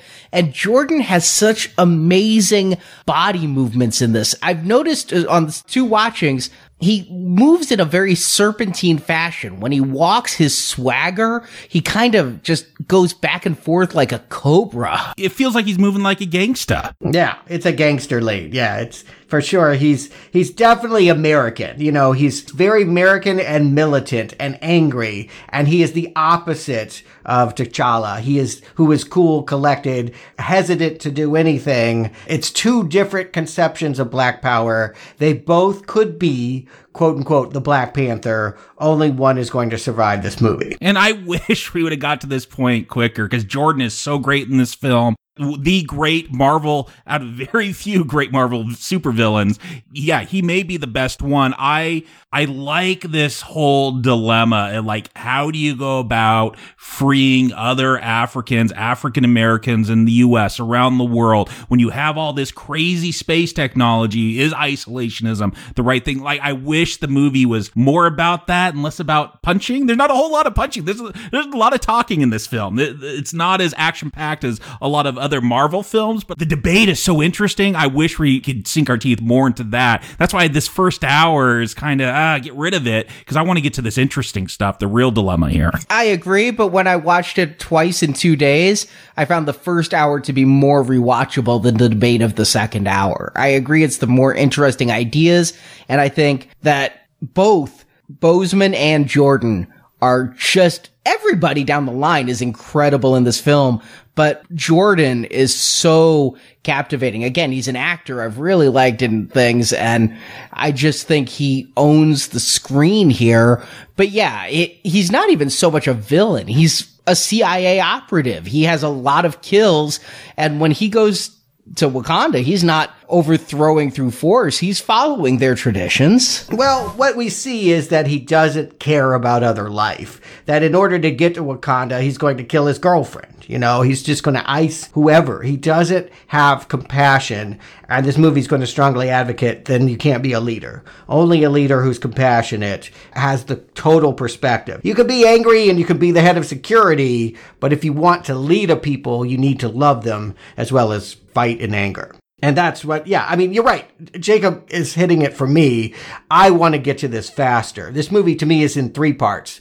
Uh, the first part is just expository. You know, we just need to establish every, all the rules and who everyone is. That part is colorful. I wouldn't call it fun, but it's necessary. You'd be lost without some of that. The second James Bond adventure falsely leads you to the impression that he's going to be a spy going around solving a case it ends up meaning very little, this Busan thing. And yeah, it makes you just wish that as cool as Serkis is, we had just gotten rid of him maybe in the first 30 minutes. I wish Serkis hadn't died in this film. I wish that we could have left him out there to possibly return again in the future because I liked him that much. But yeah, he is a bit of a distraction for this film's motifs. And I agree. I think the second half is, you know, it almost is the exact one hour mark when we're going to shift. And as much as I love the designs of Wakanda, and I really do, the way they've fleshed out how this city or country works with its underground railroad, actually. They have a train that's underground and a bunch of labs underground and all the things above ground. I also like movies that jet set to cool locations, and I thought South Korea was filmed really well. I wouldn't mind a Black Panther James Bond film, but that's not where this is going. This is going back to Wakanda and we're going to stay there the rest of the film. And uh, again, it's not like Ulysses showed Eric the way to get to Wakanda. He does nothing to get him to Wakanda. He just, he needs, he feels he needs the body in order to appease the border guards. I mean, he has the lip tattoo, we'll see as well. This is just a way, I think, to get some of those tribes on his side. Yeah, I mean, they are particularly angry at Serkis because it was said that Daniel Kaluuya's character lost his parents uh, when that bomb went off in 92. And so that's why it's personal for him to get that revenge, to see the man that killed the man that killed his parents. That's enough to at least get him a meeting. And he comes in and he is again just so confident. The fact that he comes in in the first meeting and is like, I want the throne. And people laugh, but he has a right to the throne. Yeah, and this is where the whole history with the, the father killing his dad comes out. Everyone seems super shocked. Again, I'm not, I'm not sure why. It's Forest Whitaker who has to give this information. You know, that's what Forest Whitaker's here to do is he has the secrets from before. He's going to reveal the secrets and then he's quickly going to die. Yeah. And this is where T'Challa already knows and he doesn't want the rest of the room to know. He's kind of like talking to the guy out of the side of his mouth. He's like, "Can we just keep it down? I I know who you are, and I feel bad about what happened to you. I mean, I recognize that my father probably should have done something to help you in your circumstance of being orphaned, but don't ruin my kingdom here." He's playing PR games. I don't know what they knew about N'Jobu. I assume everyone was told he just died in America and never had a kid and you know, they just accepted it. They mentioned that he went missing. Okay. But, but at this point, I would think missing means dead. I would too. And it actually confused me because I'm like, went missing. When they first said that, I'm like, but this isn't N'Jobu. This is Eric. Yeah, I'm like, I'm like Michael B. Jordan. He's not like 50 years old at this point. He's too mm-hmm. young to be the dad. The timeline's a little goofy. That it's taken this guy this many years to come here. He's going to have an incredible speech that just it reads well because Jordan's a good actor. Of like, I had to kill all of these people to get to this moment. But it actually, I don't know why. there's there's no real reason he had to kill anybody. He could have come here as soon as he got the map, which you know was hidden in his dad's locker. He didn't get coordinates from Ulysses. It it really all the time that he spent, I assume, is just maybe training his body for the fight. But it is not necessary for him to to have come here to do this to wait so long. I guess if you have a right to the crown, you could challenge at any time, just not at that ceremony we saw at the beginning. No, I think it was only at the beginning, but because he wasn't there for it because they didn't know about it. And he's royal blood. I mean, he comes by this correctly. I mean, that is what's going to be the pull between some of the women is that you have Okoye, who's going to be like, you know what? I don't like the guy, but I, I work for the throne. So my lip will tremble as he takes it away, but I'm going to serve him. And meanwhile, the spy, Nakia, is going to be like, no, I'm going to overthrow him because that's what we do. And T'Challa didn't have to take this challenge. You know, he only had to take the challenge beforehand. I mean, it's not like Eric is a direct lineage of the throne. He was the king's nephew. If the king had no direct heirs, perhaps the nephew would have a greater thing. But I think it's only because T'Challa has only been in power for a couple days that he agrees, all right, let's go through this again. And perhaps he's overconfident. We'll find out about Ross, who was taken to get healed. And like he wakes up and he's like, how long has it been? Oh, just a day. Yeah, this is all moving very fast. I love it when Ross shows up and when Shuri says, "Oh, another broken white boy for us to fix," I immediately knew they meant Winter Soldier. Yeah, and it's a fun inverse again of a debate we're having right now with refugees, how to accept them from Africa, and what does it mean? Are they going to be a threat? To see that reversed here and, and should we keep taking in these damaged white boys? It, it's funny, but it's also meaningful and it's smart. Yeah, it, it's meaningful because they were worried. Oh, now the American CIA knows about our technology. Is he going to try to exploit that? Is he going to try to steal it? So again, I don't think that threat comes off as much as it should in the movie, but I, I wish it felt more dangerous to bring Ross back and to heal him, but it's there. Yeah, I mean, CIA is a dirty word. And again, read up on the history of the actual Black Panther Party, and I think you'll get that more. I, I really felt that risk is that there's not an if. If they take Ross back, he will report to his superiors that Wakanda has this technology, and then what will happen? I never took it as the Americans would invade Wakanda, but it's certainly going to change how they're treated. Then you probably should read more about what the CIA has done in other countries. Yeah. because that's the subtext there. Is not only will they know, but they will come and get it and they will cripple us. And he spells that out when he talks about Killmonger. I mean, I, I, love it when Eric takes off his shirt for this fight for the throne. And, you know, we, we were told, oh, he scars himself for every person he's killed. No, he's killed a whole bunch of people. He is covered. And Ross will spell out what his CIA training means. Like, you go in and you disrupt and you, you cause internal, like what we're accusing the Russians of doing with our elections. Right. Yeah, and I don't think the Russians meddled in this waterfall fight. I mean, I think he comes by this honestly. It's a brutal scene, but Eric wants it more. Let's just face it. Eric is going to fight harder because he's trained his whole life for this and it means something to him. And on the other side of things, T'Challa has to defend something he can't really, in his mind, rationalize. And so just the mental war, even before they start swinging at each other, T'Challa, Black Panther has already lost. Yeah, it is a real brutal fight. It bothers me honestly, this movie's PG 13. I think its themes are certainly for 13 and up. I saw some five year olds who were restless in this movie. Yeah, kids are going to be bored during this one. And horrified. But by the same token, this is a bloodless movie by and large. T'Challa gets impaled twice and we don't see a drop of blood. Later, somebody's going to get their throat slit. We don't see a drop of blood. For violence reasons, this could be a really soft PG. Arnie, come on. Are you kidding me? that is so, that's the most brutal thing that has ever happened in a Marvel movie. We see a sword go across a woman's neck. That is like, how did they get it into PG 13? Blood or no blood? By not putting blood. yeah, I get it. Because we don't show blood, it doesn't matter that people are getting things stuck in them. But this is horribly violent. And I was sitting around children and they were reacting very much to this kind of stuff. This is, I would say, don't bring your kids for that reason. Not that they'll be bored, but they'll be scarred. Yeah, I didn't have any reaction either one to this fight.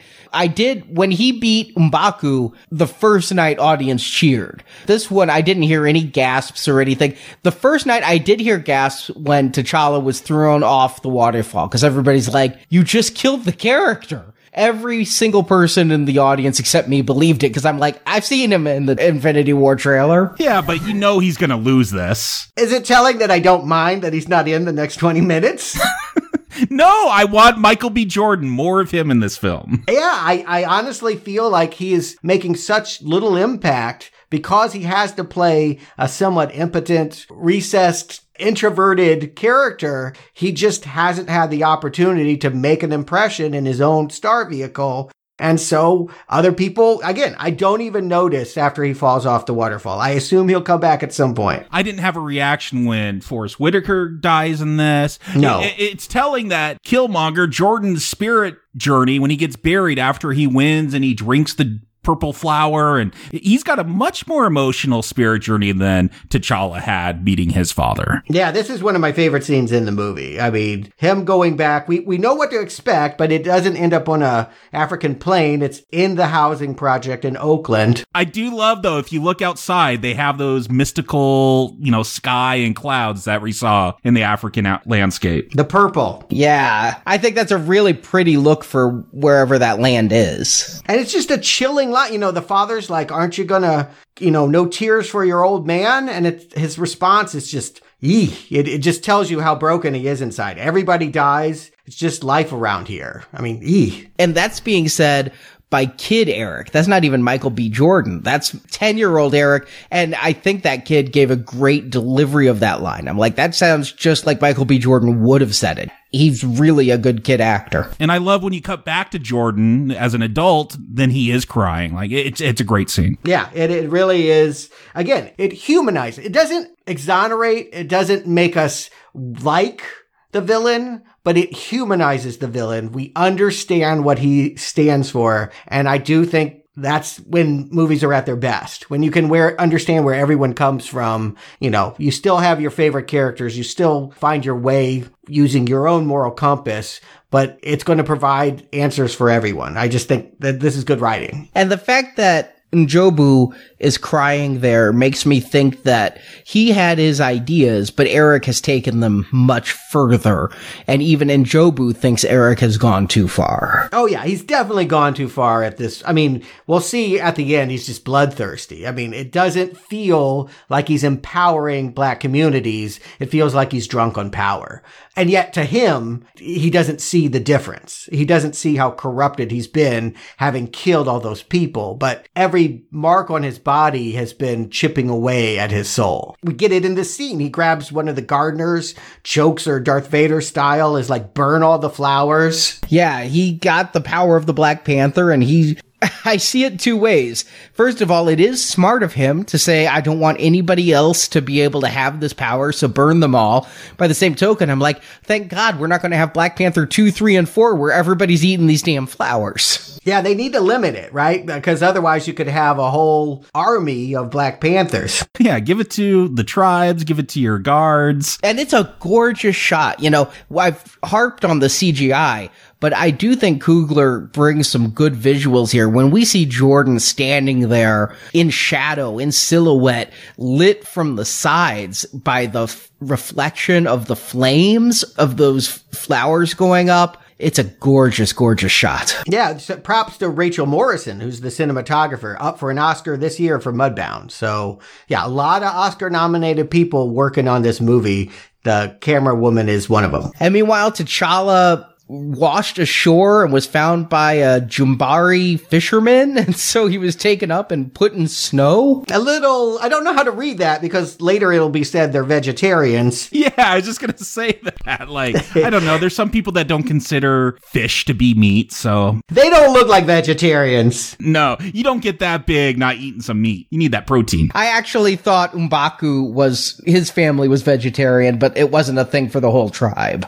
I thought it was literally just him. M'Baku got the biggest laughs of the entire movie, and they all come starting around this scene because we're in such dramatic moments, I guess. When M'Baku says his lines that cut the tension, people absolutely love them. But the vegetarian line, the fact that he will not allow Ross to speak and says, if you speak again, I'll feed you to my children, he just gets a huge laugh both times I saw the movie. I, I also think they had to do that because they, they want to make it a point. This is a black movie. We don't need white people chiming in telling us what to do. But I think if they had it come off too militant, there'd be blowback on that. So they cut it with a joke. I think there might be set up here for a sequel as well. You say he's a villain in the comics. It's just said by Queen Mother as they're approaching the cave. She says we might be creating a bigger problem by doing this. They are going to empower this community. They're going to allow them to come into the battle and maybe into the fold. Well, they were going to give him the flower so he could be have the power of the Black Panther to defeat Killmonger. Right. So uh, maybe I could see him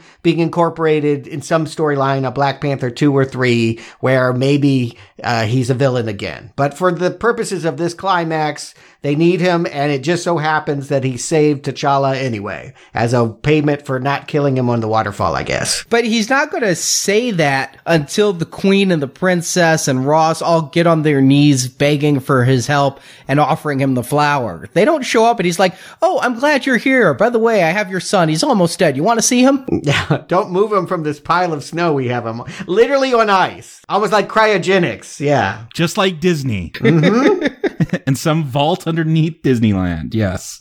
and of course, they're going to give him the last flower. Very big of M'Baku to not take the flower for himself when obviously that would have been very helpful to him. And that's going to be the magic that brings T'Challa back to life. And I do like Okoye's storyline in here though. She would not help. She would not leave. She is loyal to the throne. The fact that we see these strong women in opposition of each other. They believe different things made me feel these were really fleshed out characters that I enjoyed watching on screen. It's weird to me that all of these Marvel heroes have strong supporting casts that, you know, you just can't carry all of the supporting casts into these combo films. They're left behind, but it's almost like every single Marvel film is a super team film now. And Okoye and all of them, Shuri, feel like they're part of the Black Panther super team. Yeah, this group does have the dynamic that I think the Avengers did when they first assembled in the first movie. You know, everyone's got their own ideas. Sometimes it brings them together, sometimes it puts them in opposition. The one that I really like is Okoye is dating W'Kabi. W'Kabi is like, I'm for it. I work the border. I deal with people trying to get in here all the time. We should open up for refugees. We should arm them. We should go take the battle to other countries. And she's like, nope, we need to follow tradition. And it's going to drive a wedge in their relationship. I like all this stuff. It feels very rushed. Maybe it's easier to grasp it all seeing it twice. I only saw this once, but because you do have five different tribes and this whole backstory and they have different allegiances and we spent an hour outside of Wakanda, like I feel like this would have all been service better if we spent more time in Wakanda so I could understand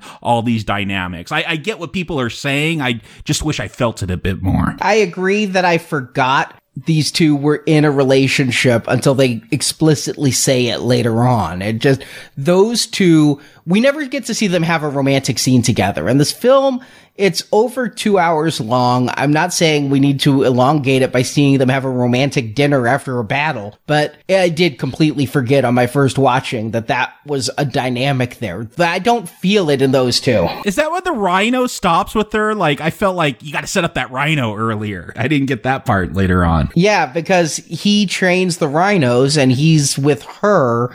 And so obviously she knows the rhinos too. I love the, I love rhinos in armor. I just, what can I say? It reminds me of Battle Cat. It's an awesome visual. It's worth pointing out one other break in between the characters. Probably the most important one, although doesn't feel like it because again, am I paying attention to Black Panther? No, but he breaks with tradition. He breaks with his father. He has that choice coming out of his coma where he could go die with them and live on the plane, or he could come back and fix what they screwed up. And that's really what gives him the will to live and to go to this climax. Yeah, I never thought that dying was an option for him, not just for meta reasons, but I was surprised that when they gave him the flower, so he's going to be healed. So when he shows up and his dad's like, all right, time to come with us. it was like, wait, no, he got the flower. If he had had that conversation before the flower, I would have believed it. But at that point, it's like, no. Maybe they were just confused why he showed back up on that plane. Like maybe you're only supposed to show up there once when you first get that burial ritual and he's shown up a second time. So they're like, oh, you must have died. But he's had it at least three times because you get it every time you become the Black Panther. And so he was the Black Panther initially, making me wonder who you see when you're dad's still alive. but did they bury him? That, that that's all part of the burial ritual. I think so. I think you have to be buried as part of the getting the Black Panther power thing. And so he did that because he wasn't becoming king this third time. He was just again getting the powers of the Black Panther. And so this is at least the third time he's walked on the spirit plane. Right. And the last, he, there's no more flowers to drink, so we never have to see T'Chaka again. They'll find a bud. They'll find a little seedling. Yeah, exactly. If they want to make Shuri into the female Black Panther like they did in the comics, they'll find one. Maybe we'll find out Groot can grow them. But anyway, we got to get to a climax, and boy, they give a whole lot to do to everybody. It's another whirligig. I don't know if we need to go point by point. It's mostly just sort of an overwhelming battle in which I feel like the best scenes are, again, the, the women. Oh, the best scenes are certainly the Lord of the Rings type battle where it's on the ground and it is daylight and you see it all. And there's the rhinos in the armor and the border guard have these shields. They're actually just cloths that can project shields. Everything up there is interesting. And every time the women are fighting Eric, it's interesting. When Eric and T'Challa get down on that train track though, man, I was so disinterested. And when Eric dies, I'm like, I didn't even see that blow coming. That was the worst fight. I was waiting for them to get on that train track because they set that up. Ross is like looking at it and they're like, oh, those beams, those deactivate the vibranium so we can move it really fast. And so I'm like, okay, so they're going to end up on that track and their suits aren't going to work. And that's how they're going to fight each other and one's going to die. Worse than that, Marvel released the train track fight as a clip, so I thought it was like going to be halfway through the movie. I'd seen half of that fight. I'm like, how could you release your climax as a clip? That's bad marketing. Well, there's not a whole lot of fights between the villain and the hero. I think maybe that was a mistake of, or, you know, just something that got lost in the agenda heaviness of the screenplay. They had a lot of boxes to tick. And so what gets lost is that we don't get the villain and the hero fighting each other other than at the waterfall and here on the train tracks. And the waterfall may not have had the superhero vibe they want to sell because it's not in the costume. I get that. I don't want my complaints about Killmonger and T'Challa's fight to detract from the fact that I like every other piece here. Yes, it is completely obvious. Army of Darkness did this the same year as all of the stuff in the Oakland scenes here. But back in 92, Eric the Red showed up to help Ash in the last fight. I knew M'Baku's people would come, but it's still fun when they do. And this huge three or four way battle of everyone on everyone and to see the women kicking so much ass and oh, just it's so much fun and it this is good CGI. All of it looks good. It's all fun. I'm enjoying Ross, you know, again, in that simulation of a spaceship shooting down the ships trying to deliver weapons. I love these, I don't know, they have these ships that almost look like dragonflies or something. I, I love all this except this fight between Eric and T'Challa. Like, I, I almost feel like they just need to sit down and talk. Like, that's, it's, it's weird, but that's what I want them to do. Like, I want them to find that middle line, like where they're going to help other black people around the world. Maybe they'll have to militarize some of them. We don't know. Maybe some just need some diplomacy. I want them to talk. Like I, I feel like it's a failure when Eric like he gets stabbed at the end. He's like, "Bury me in the ocean," just like the, the slaves who jumped off the ship. I'm like, heal him in your lab and rehabilitate him and make him an ally. That's how I guess I just really like Michael B. Jordan in this film. Yeah, I do too. You did, and I felt it too. But I would say this: it, it gives him a great death scene. It is a great line. T'Challa offers. He's like, we know we've seen them do it for Ross. We know that they can heal this sword wound to the stomach. It's not a problem for them. They have medical miracles at the tip of their fingertips, but this character doesn't want to be healed. I mean, that's what he really says is that I just see that as a form of bondage having to work for you. And so I'm, I'd rather just go out like the slaves that jumped off the ship and drowned in the ocean. Yeah. He twists the weapon in him himself in order to prevent that. But they do have a nice moment where T'Challa takes him up to see the sunset after the battle. I think they understand that in certain ways they are brothers, but they are so diametrically opposed there can be no peace. Yeah, what they're really fighting about is a vision of future black power. How should it look? How do we come by it? And I think obviously the more humanistic, the more peace driven is the one that T'Challa is advocating. Obviously Eric's could work as well, but it means that just different people are going to be enslaved and brutalized. And so maybe that's poetic justice, but it doesn't feel like it's going to heal the world. And I want to thank whoever told Disney to go screw themselves, because I know that somebody there was like, you know, we need to bring the colonialist and the Wakandan together, right? Shuri should date the CIA guy, right? Didn't you get that vibe? Never. In fact, I felt like Ross's fight here at the end was so shoehorned in. I was glad when his base actually gets under attack, but the fact that he was chasing down those ships, it's like, we need something for Ross to do, but it felt really inconsequential compared to the major battles on the ground. I definitely feel like, you know, they kept pairing him with Shuri and, you know, she starts off, one of her big laughs is that he scares her and she calls him colonialist. Uh, I just, it's the Disney trope to like start off they're not friends and by the end of it, as everything's healing here in the, at the end of the movie, and we see that T'Challa is repairing his relationship with Nakia, that maybe that, that everyone's going to be happy. I know that that must have been a sentiment because I think this one is a little bit more brutal, a little bit more thorny than some of the Marvel movies. There was probably a push to, to make it super sweet. And the closest they get to that is to say, we're going to open up an outreach center in Oakland. And there was applause in my audience opening night when he said he bought the housing projects there and is going to transform them. The audience I was with that was predominantly African American cheered that he was taking Wakandan money to improve African American neighborhoods. The audiences I saw it with loved the fact that the kids wanted to break up the spaceship, yeah. sell it on eBay. and did they mispronounce Chitauri? Didn't they say is that a Bimbari spaceship or something like that? Oh, it sounded like Chitari to me.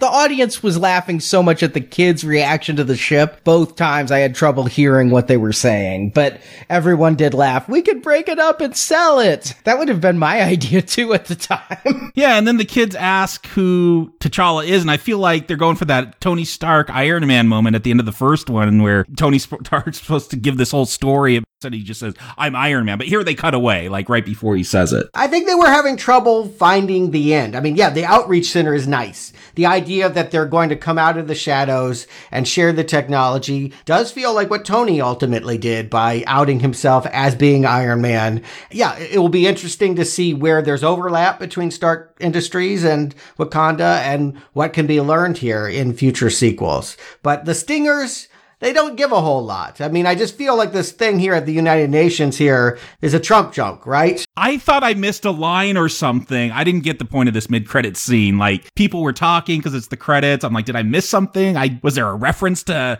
Miss Marvel or something? What what was the point of that mid-credit scene? I think the point of this mid-credit scene is to take the wonderful message it actually had and then somebody decided they wanted to shove something up about Trump. And so they take their message and restate it in a very bland way. When he says the foolish build barriers, I'm like, come on, that is you're that is obviously a Trump and his Mexican wall joke. And he's saying we should build bridges. Our differences. It's really putting a button and spelling out for the audience in case you didn't get our message. Hey, we're more similar than different and people are using our differences to divide us when if we were together, we'd be stronger. I mean, I actually found this to be a dumbed down scene. I think sometimes it's good to underline your theme and everyone gets it. I don't always think that's the bad way to go. It just, I thought there should be maybe something more that happens here. Instead, I know it must have been tempting that they're at the UN, they're not at the White House, but I'm sure they wanted the guy to ask them, with all due respect, Wakanda, it's a shithole country, right? I mean, you know, like that's, you, you can sense that's what he wanted to say. It's great you want to help us, but you guys don't have anything. I don't know if you heard this story, but someone put out a reward for any journalist that asked Trump a question about Wakanda and got him to answer it. So. And I don't think we get a whole lot more from the other Instinger once you wait through all those credits and meet the White Wolf. I mean, I presumed that he was going to be Bucky in Infinity War and not Winter Soldier. Yeah, is that the whole point? Is that he's not brainwashed anymore? Did we know he was in Wakanda? I don't even remember where we left off with Bucky in Civil War. We knew he was left in Wakanda because that's our first glimpse of Wakanda is at the end of Civil War and that Black Panther was putting him back in cryo freeze. Okay, that's what I thought. And Coogler said that nobody at Marvel asked him to do any stinger scenes or anything. He was completely up to his own on what to do here, which is different from other cases. But he said that he knew that Bucky was in Wakanda from Civil War and he thought it would be nice just to give mention to that. And so they did this here and they also wrote about it.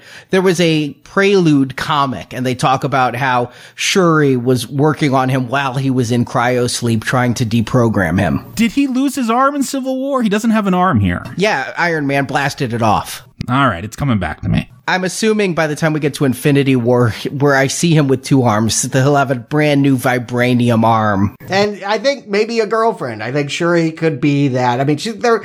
You're just trying to hook Shuri up with everybody. it's the Marvel universe. I know that they're going to do that. But what I'm really hearing is with these end scenes, they're telling us they don't want us to know anything going into Infinity War. They're trying to keep it spoiler free. Yeah, I really really thought that we would end with something coming to Earth or something implying Wakanda has to leave its borders. But no, this was what Coogler decided he wanted to put in the end, not what Marvel said, hey, do this to tie into the other movies. It honestly makes me wonder after we get into phase four, if we'll even have end stinger scenes anymore. Yes, we will. But let's get our end stinger for now playing. Jacob Stewart, do you recommend Black Panther? Jacob. This movie had a lot of hype going into it. A, lot of things to live up to, eh, whether that's fair or not. Like everyone was talking it up. Uh, everyone got upset when it got its first negative review on Rotten Tomatoes, which is just a thing now. And so yeah, I went into this and, and, I understand the cultural and political and, and all the significance to this film. Like I, I, all that stuff is is great that they have pulled this off. I do feel though it doesn't quite live up to all that hype as as a story. I, like I said, that first hour that could be way condensed. I wanted to get to more of the meat, the interesting stuff, which goes along with why people see this as such an important film. Talking about colonialism, talking about race, talking about how do we go and and set about you know do we try to even what's happened in history or do you try to just make something good going forward? Like all that was really great stuff. And I wish there was more of it. Uh, I loved Michael B. Jordan here. Again, the, the CGI and a lot of the action wasn't great though. So it's weird because there's all this stuff that I like on one end. And then there's this other stuff that just kind of brought it down to where it was ended up just being kind of a mid level Marvel film for me. You know, it, it's there with Civil War, Captain America, the first Avenger, because there are so many ideas here. I, I, feel like they needed to to take the most important ones and really focus on those and and get to those quicker. But it's still a, a fun movie. It's it's still got some great ideas in it that I really like that I like to see tackled. You know, in a major tentpole blockbuster movie to, to try to tackle some of these weightier political ideas. It's great to see. So yeah, I recommend Black Panther. Stewart. I agree. It's an important movie to get right, and they did. The first solo adventures for a black Marvel superhero does Africa proud, and it hits all the marks a Marvel movie needs to to please the base. I thought the movie was really a treasure trove when you look at the supporting stuff. The supporting characters, the details, the women particularly, the design of Wakanda. Michael B. Jordan is the best superhero villain since Heath Ledger's Joker. But yeah, I think I too on my first viewing particularly, I left disappointed that I merely liked it. I was like, wow, that was supposed to be a game changer. And it kind of reminded me when everyone was hyping like that Ellen episode where she came out of the closet in, on her show in the late 90s and television was never going to be the same. And then you watch it and think, uh, it was a sitcom. It had a laugh track and a corny joke and everything that you would expect. Yes, it did do groundbreaking things in that context, but it still just was a sitcom. And I think that's true of Black Panther. It does do some things that no superhero movie has done before, but mostly it does a lot of things that every superhero movie does before. And sometimes they do it really well. Sometimes they just do it kind of mediocre. And so if you're not inclined to like superhero movies, if you came here for the social commentary, you're probably better off staying home reading Soul on Ice. This is unapologetically a formula superhero movie stuff. And one more thing too. Shuri says, just because something works doesn't mean it can't be improved. I think that's definitely true here. The focus was correctly put on this first installment on establishing this kingdom. Next time you got to work on the king. The last line, it's telling that last line. The child's asking him, Who are you? And after 130 minutes, I still don't know who Black Panther is. And that was my gripe with Wonder Woman. That was my gripe with Tim Burton's Batman the main character needs to be as interesting or more than everyone around them. And that is just not the focus here. There was so much to do that poor Chadwick Boseman, you know, he's a talented actor. He's charismatic. He's versatile. I know he can carry this movie. He can do a lot more than an accent, but that's all that they really asked him to do this time. Hopefully next time he will get more of a movie that focuses on him, the one that he deserves. But it's a solid recommend. I enjoyed it. Wow. I'm honestly shocked that of the three of us, I'm the one highest on this film. It is a Marvel film. I, I don't know if I'd be too shocked. Well, let me explain my rationale, and you probably will be. I honestly believe that this is perhaps the best Marvel film but it's certainly not my favorite Marvel film. The reason I say the best Marvel film is because I do like movies that take our current situations, whatever they may be, and comments on them that look at our time and reflect our world. And we talked about that a little bit with Captain America, the Winter Soldier, a little bit less with Civil War.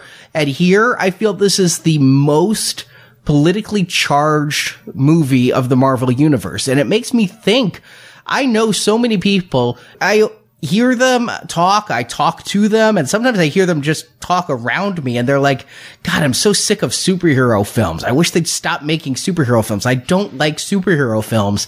Black Panther is a movie that is technically a superhero film, but it's really a political drama. I, am surprised at how dramatic it is and how much it reduces the action. The big set piece fights are one per hour. It's, it really felt slow in that regard of the action. And so when I walked out of the movie the first time, because of the comments on colonialism, because it made me think about race in a different way, because I'm really I've said it on a previous show, but not a Marvel show.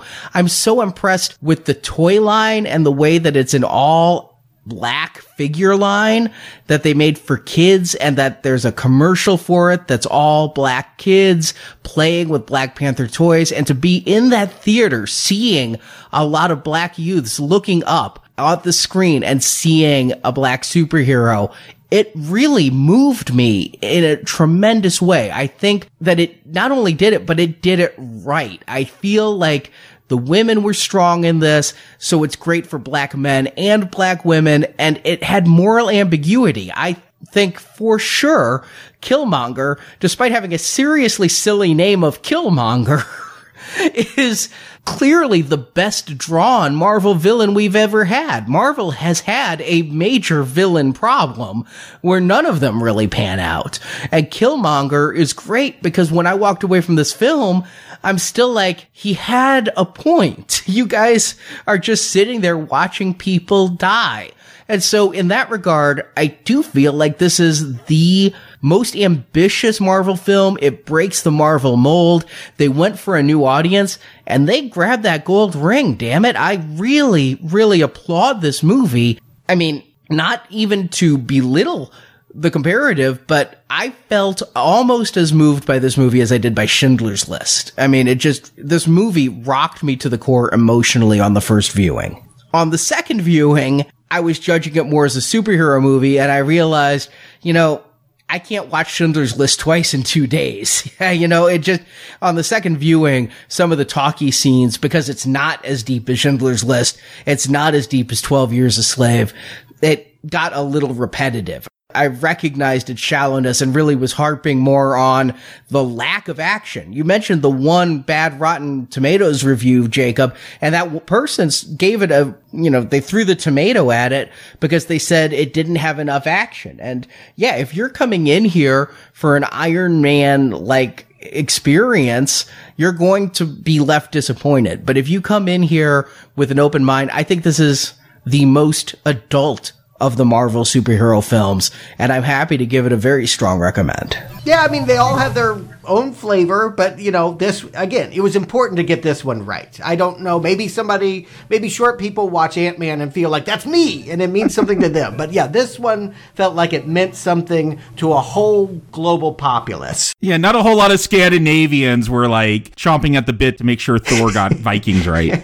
maybe. Does it help that I watch Ant Man and I see Michael Pena and I go, "That's me"? maybe. I again, uh, it's too much to rank. I think we can rank all all the Marvel movies. Once we get to Infinity War, we'll just try to do it there. But I will go this far. It's the best introductory movie of any Marvel character not named Iron Man. I still think I enjoy the Robert Downey's first adventure the most, but then it's Panther, Guardians, Captain America, Spider-Man, Ant-Man, Hulk, Doctor Strange, Thor, and Inhumans. So that's what I would say. See, I need to rest with this because, yeah, if I'm going to watch a Marvel movie, I'd grab Iron Man, Avengers, Cap 2, Cap 3, and Guardians well before I'd grab this.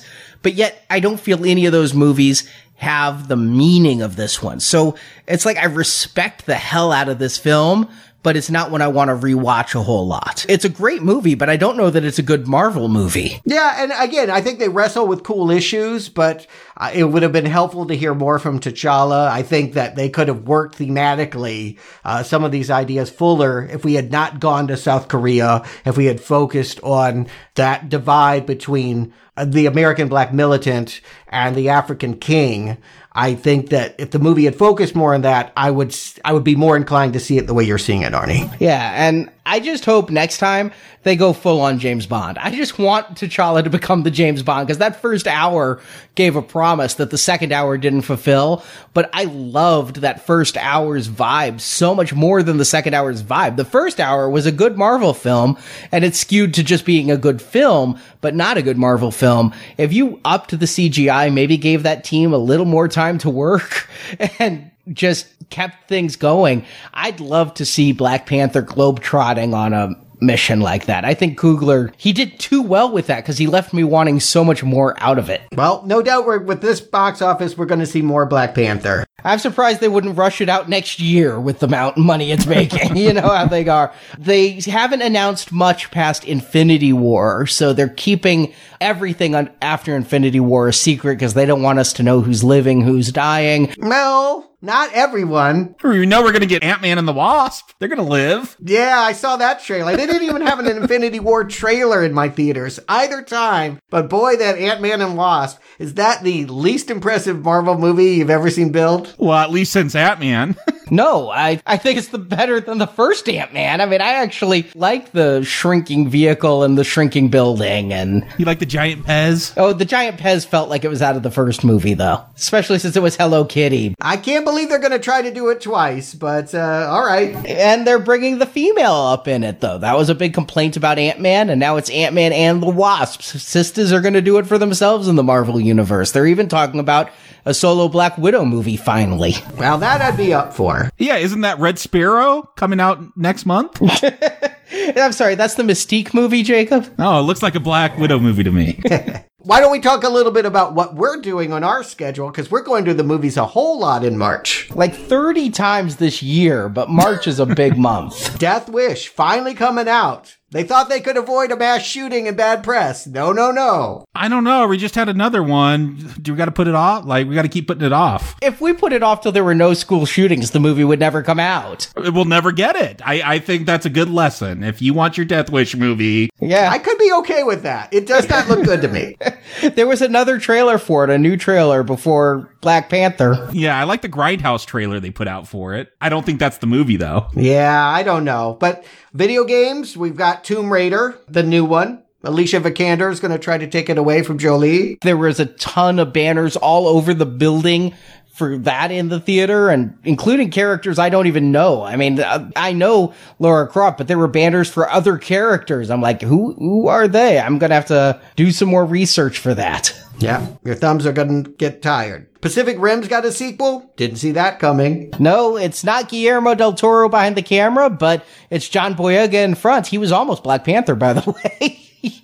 so huh. yeah, they ended up going Chadwick Boseman, but Boyega was in the running. Let's see if he can carry Pacific Rim instead. And Spielberg's going to go video games, sort of. Ready Player One, popular book, could be a big seminal movie. We'll see. Probably will with Spielberg at the helm. He's, you know, it's later in the summer, but it's possibly going to be overshadowed by Jurassic World. It's a question of will Spielberg's legacy or Spielberg himself do better this year? And so we got all of that coming as well as the video game stuff. And uh, if you are a patron or a donor, we got even more shows for you. That Hellraiser movie finally coming out. Yes, uh, but before we get to Hellraiser 10, we have a new Living Dead that's going to actually, our review will be out this week. It'll be this weekend, Day of the Dead Bloodline. We're not really pushing it too hard. We have opened the vault. Some donation packages are available directly from us for Living Dead shows,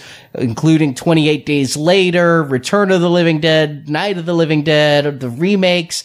But for anyone who donated way back in 2012 or during the Kickstarter, you're going to be getting our review of Day of the Dead Bloodline. It will also be available on Podbean.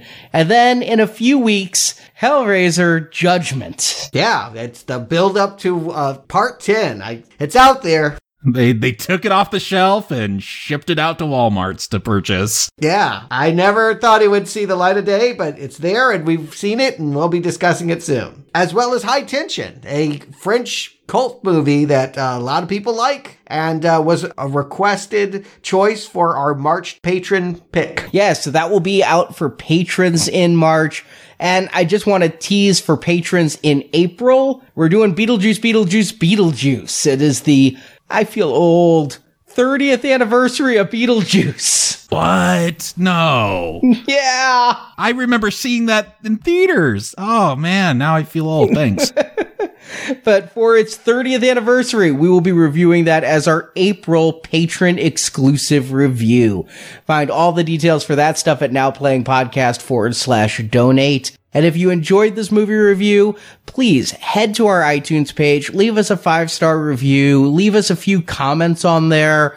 We do read them and we'd really appreciate some kind words over there. It helps spread the word about the show. But you mentioned video games, Stuart. We're going back to video games. We're going to Tomb Raider. It's not next chronologically in our video game reviews, but it is next because we are going to tie in to the Tomb Raider movie. So next week, you, I, and Justin are going to be discussing Laura Croft Tomb Raider, our first Angelina Jolie review. But really, the video games, it's just a placeholder for me. I can't wait till May for the Infinity War. Because we'll be back then when Avengers Assemble.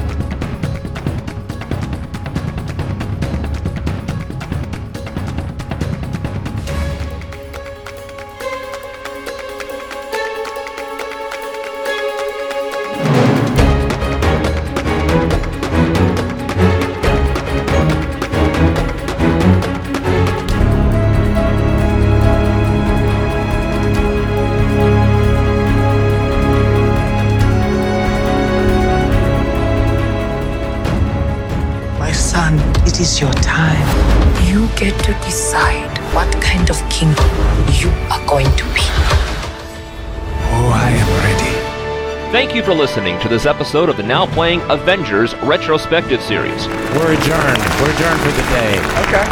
You've been a delight. Part of our Marvel Comics movie retrospective series. This is a whole new level of weird. I don't feel inclined to step away from it. Come back to NowPlayingPodcast.com each week. Your work has impressed a lot of people who are much smarter than I am. While at NowPlayingPodcast.com, go to our archives where you can find reviews of other Marvel Comics movie series, such as X Men, The Fantastic Four, Blade, and Punisher, plus DC Comics reviews of Green Lantern, Batman, and Superman. Good luck keeping up. We also have non comic based movie reviews such as Star Trek, Terminator, Halloween, A Nightmare on Elm Street, Tron, and many more. I'm bringing the party to you. You will also find individual movie reviews such as Cowboys and Aliens, Avatar, and Scott Pilgrim vs. the World. Would you like to hear what they're saying? I can hear what they're saying. While at NowPlayingPodcast.com, be sure to join our forums where you can discuss this show with other listeners. Here we remain as a beacon of hope, shining out across the stars. You can also follow Now Playing on Facebook and Twitter, where the hosts post new episode announcements and written movie reviews. It's strange. Maybe. Who am I to judge? The links to our social media pages can be found at NowPlayingPodcast.com. Therefore, what I'm saying, if I'm saying anything, is welcome back. Support from listeners like you help keep Now Playing operating. You have to explain that statement, sir. You can find a link to donate using PayPal at the bottom of our website, NowPlayingPodcast.com. Is it too much for Polly to ask? Because I'm, I'm, Okay, I okay. really need your help here. You can also show your love of Now Playing Podcast by shopping in our store, where you can buy t shirts, totes, boxers, coffee mugs, teddy bears, and much more. Get yourself something nice for me. I already did. And? Oh, it was very nice. Very tasteful. Now Playing's Avengers Retrospective Series is edited by Heath and Arnie. All right, let's start over. You can edit it. Mm-hmm. Three, one. Now Playing Credit Narration by Brock. Wow. You spoke to me with what you did, and I know that you knew that I'd be listening. Now Playing is not affiliated with Marvel Enterprises or Marvel Studios, Paramount Pictures, Universal Pictures, or the Disney Company. The Avengers, Captain America, Iron Man, Thor, The Incredible Hulk, and all that the Marvel Universe contains are the property and trademark of the Disney Company, and no infringement is intended. You really think that just because you have an idea, it belongs to you? The opinions expressed on Now Playing are those of the individual hosts and may not reflect the opinion of Venganza Media Incorporated. Just stick to the official statement, and soon this will all be behind you. Now Playing is a Venganza Media production, copyright 2018. All rights reserved. Any last words? Hulk! Smash!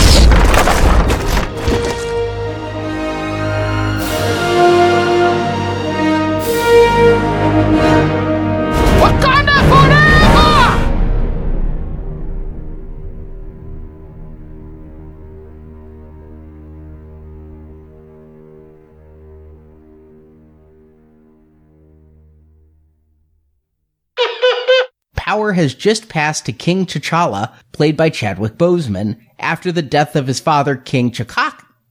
Chakaka. This is going to be a long blooper reel. Chakaka. That was a whole thing in Ace Ventura 2. Chakaka. After the death of his father, King Ch- after the death of his father, King T'Chaka. After the death of his father, King Ch- T'Chaka. T'Chaka. T'Chaka. T'Chaka. this is disaster artist all over again. Take 67. I did not. I hit her. is the idea that what not Watambi. What is this place called? Oakland? Oh, Wakanda? no, no, no. Yeah. Wa- Wakanda and Marvel always has a romantic character fo- foil for their superhero. This time it's I keep wanting to say Nikita, but it's what is it? Nokia? Not Nokia. It's not Nokia either. Nokia. Nokia. Nokia. This time it's Nokia. the Black Panther, imbued with superpowers due to consumption of a special herb. I've imbued some herbs that made me think I had special powers too, but see you.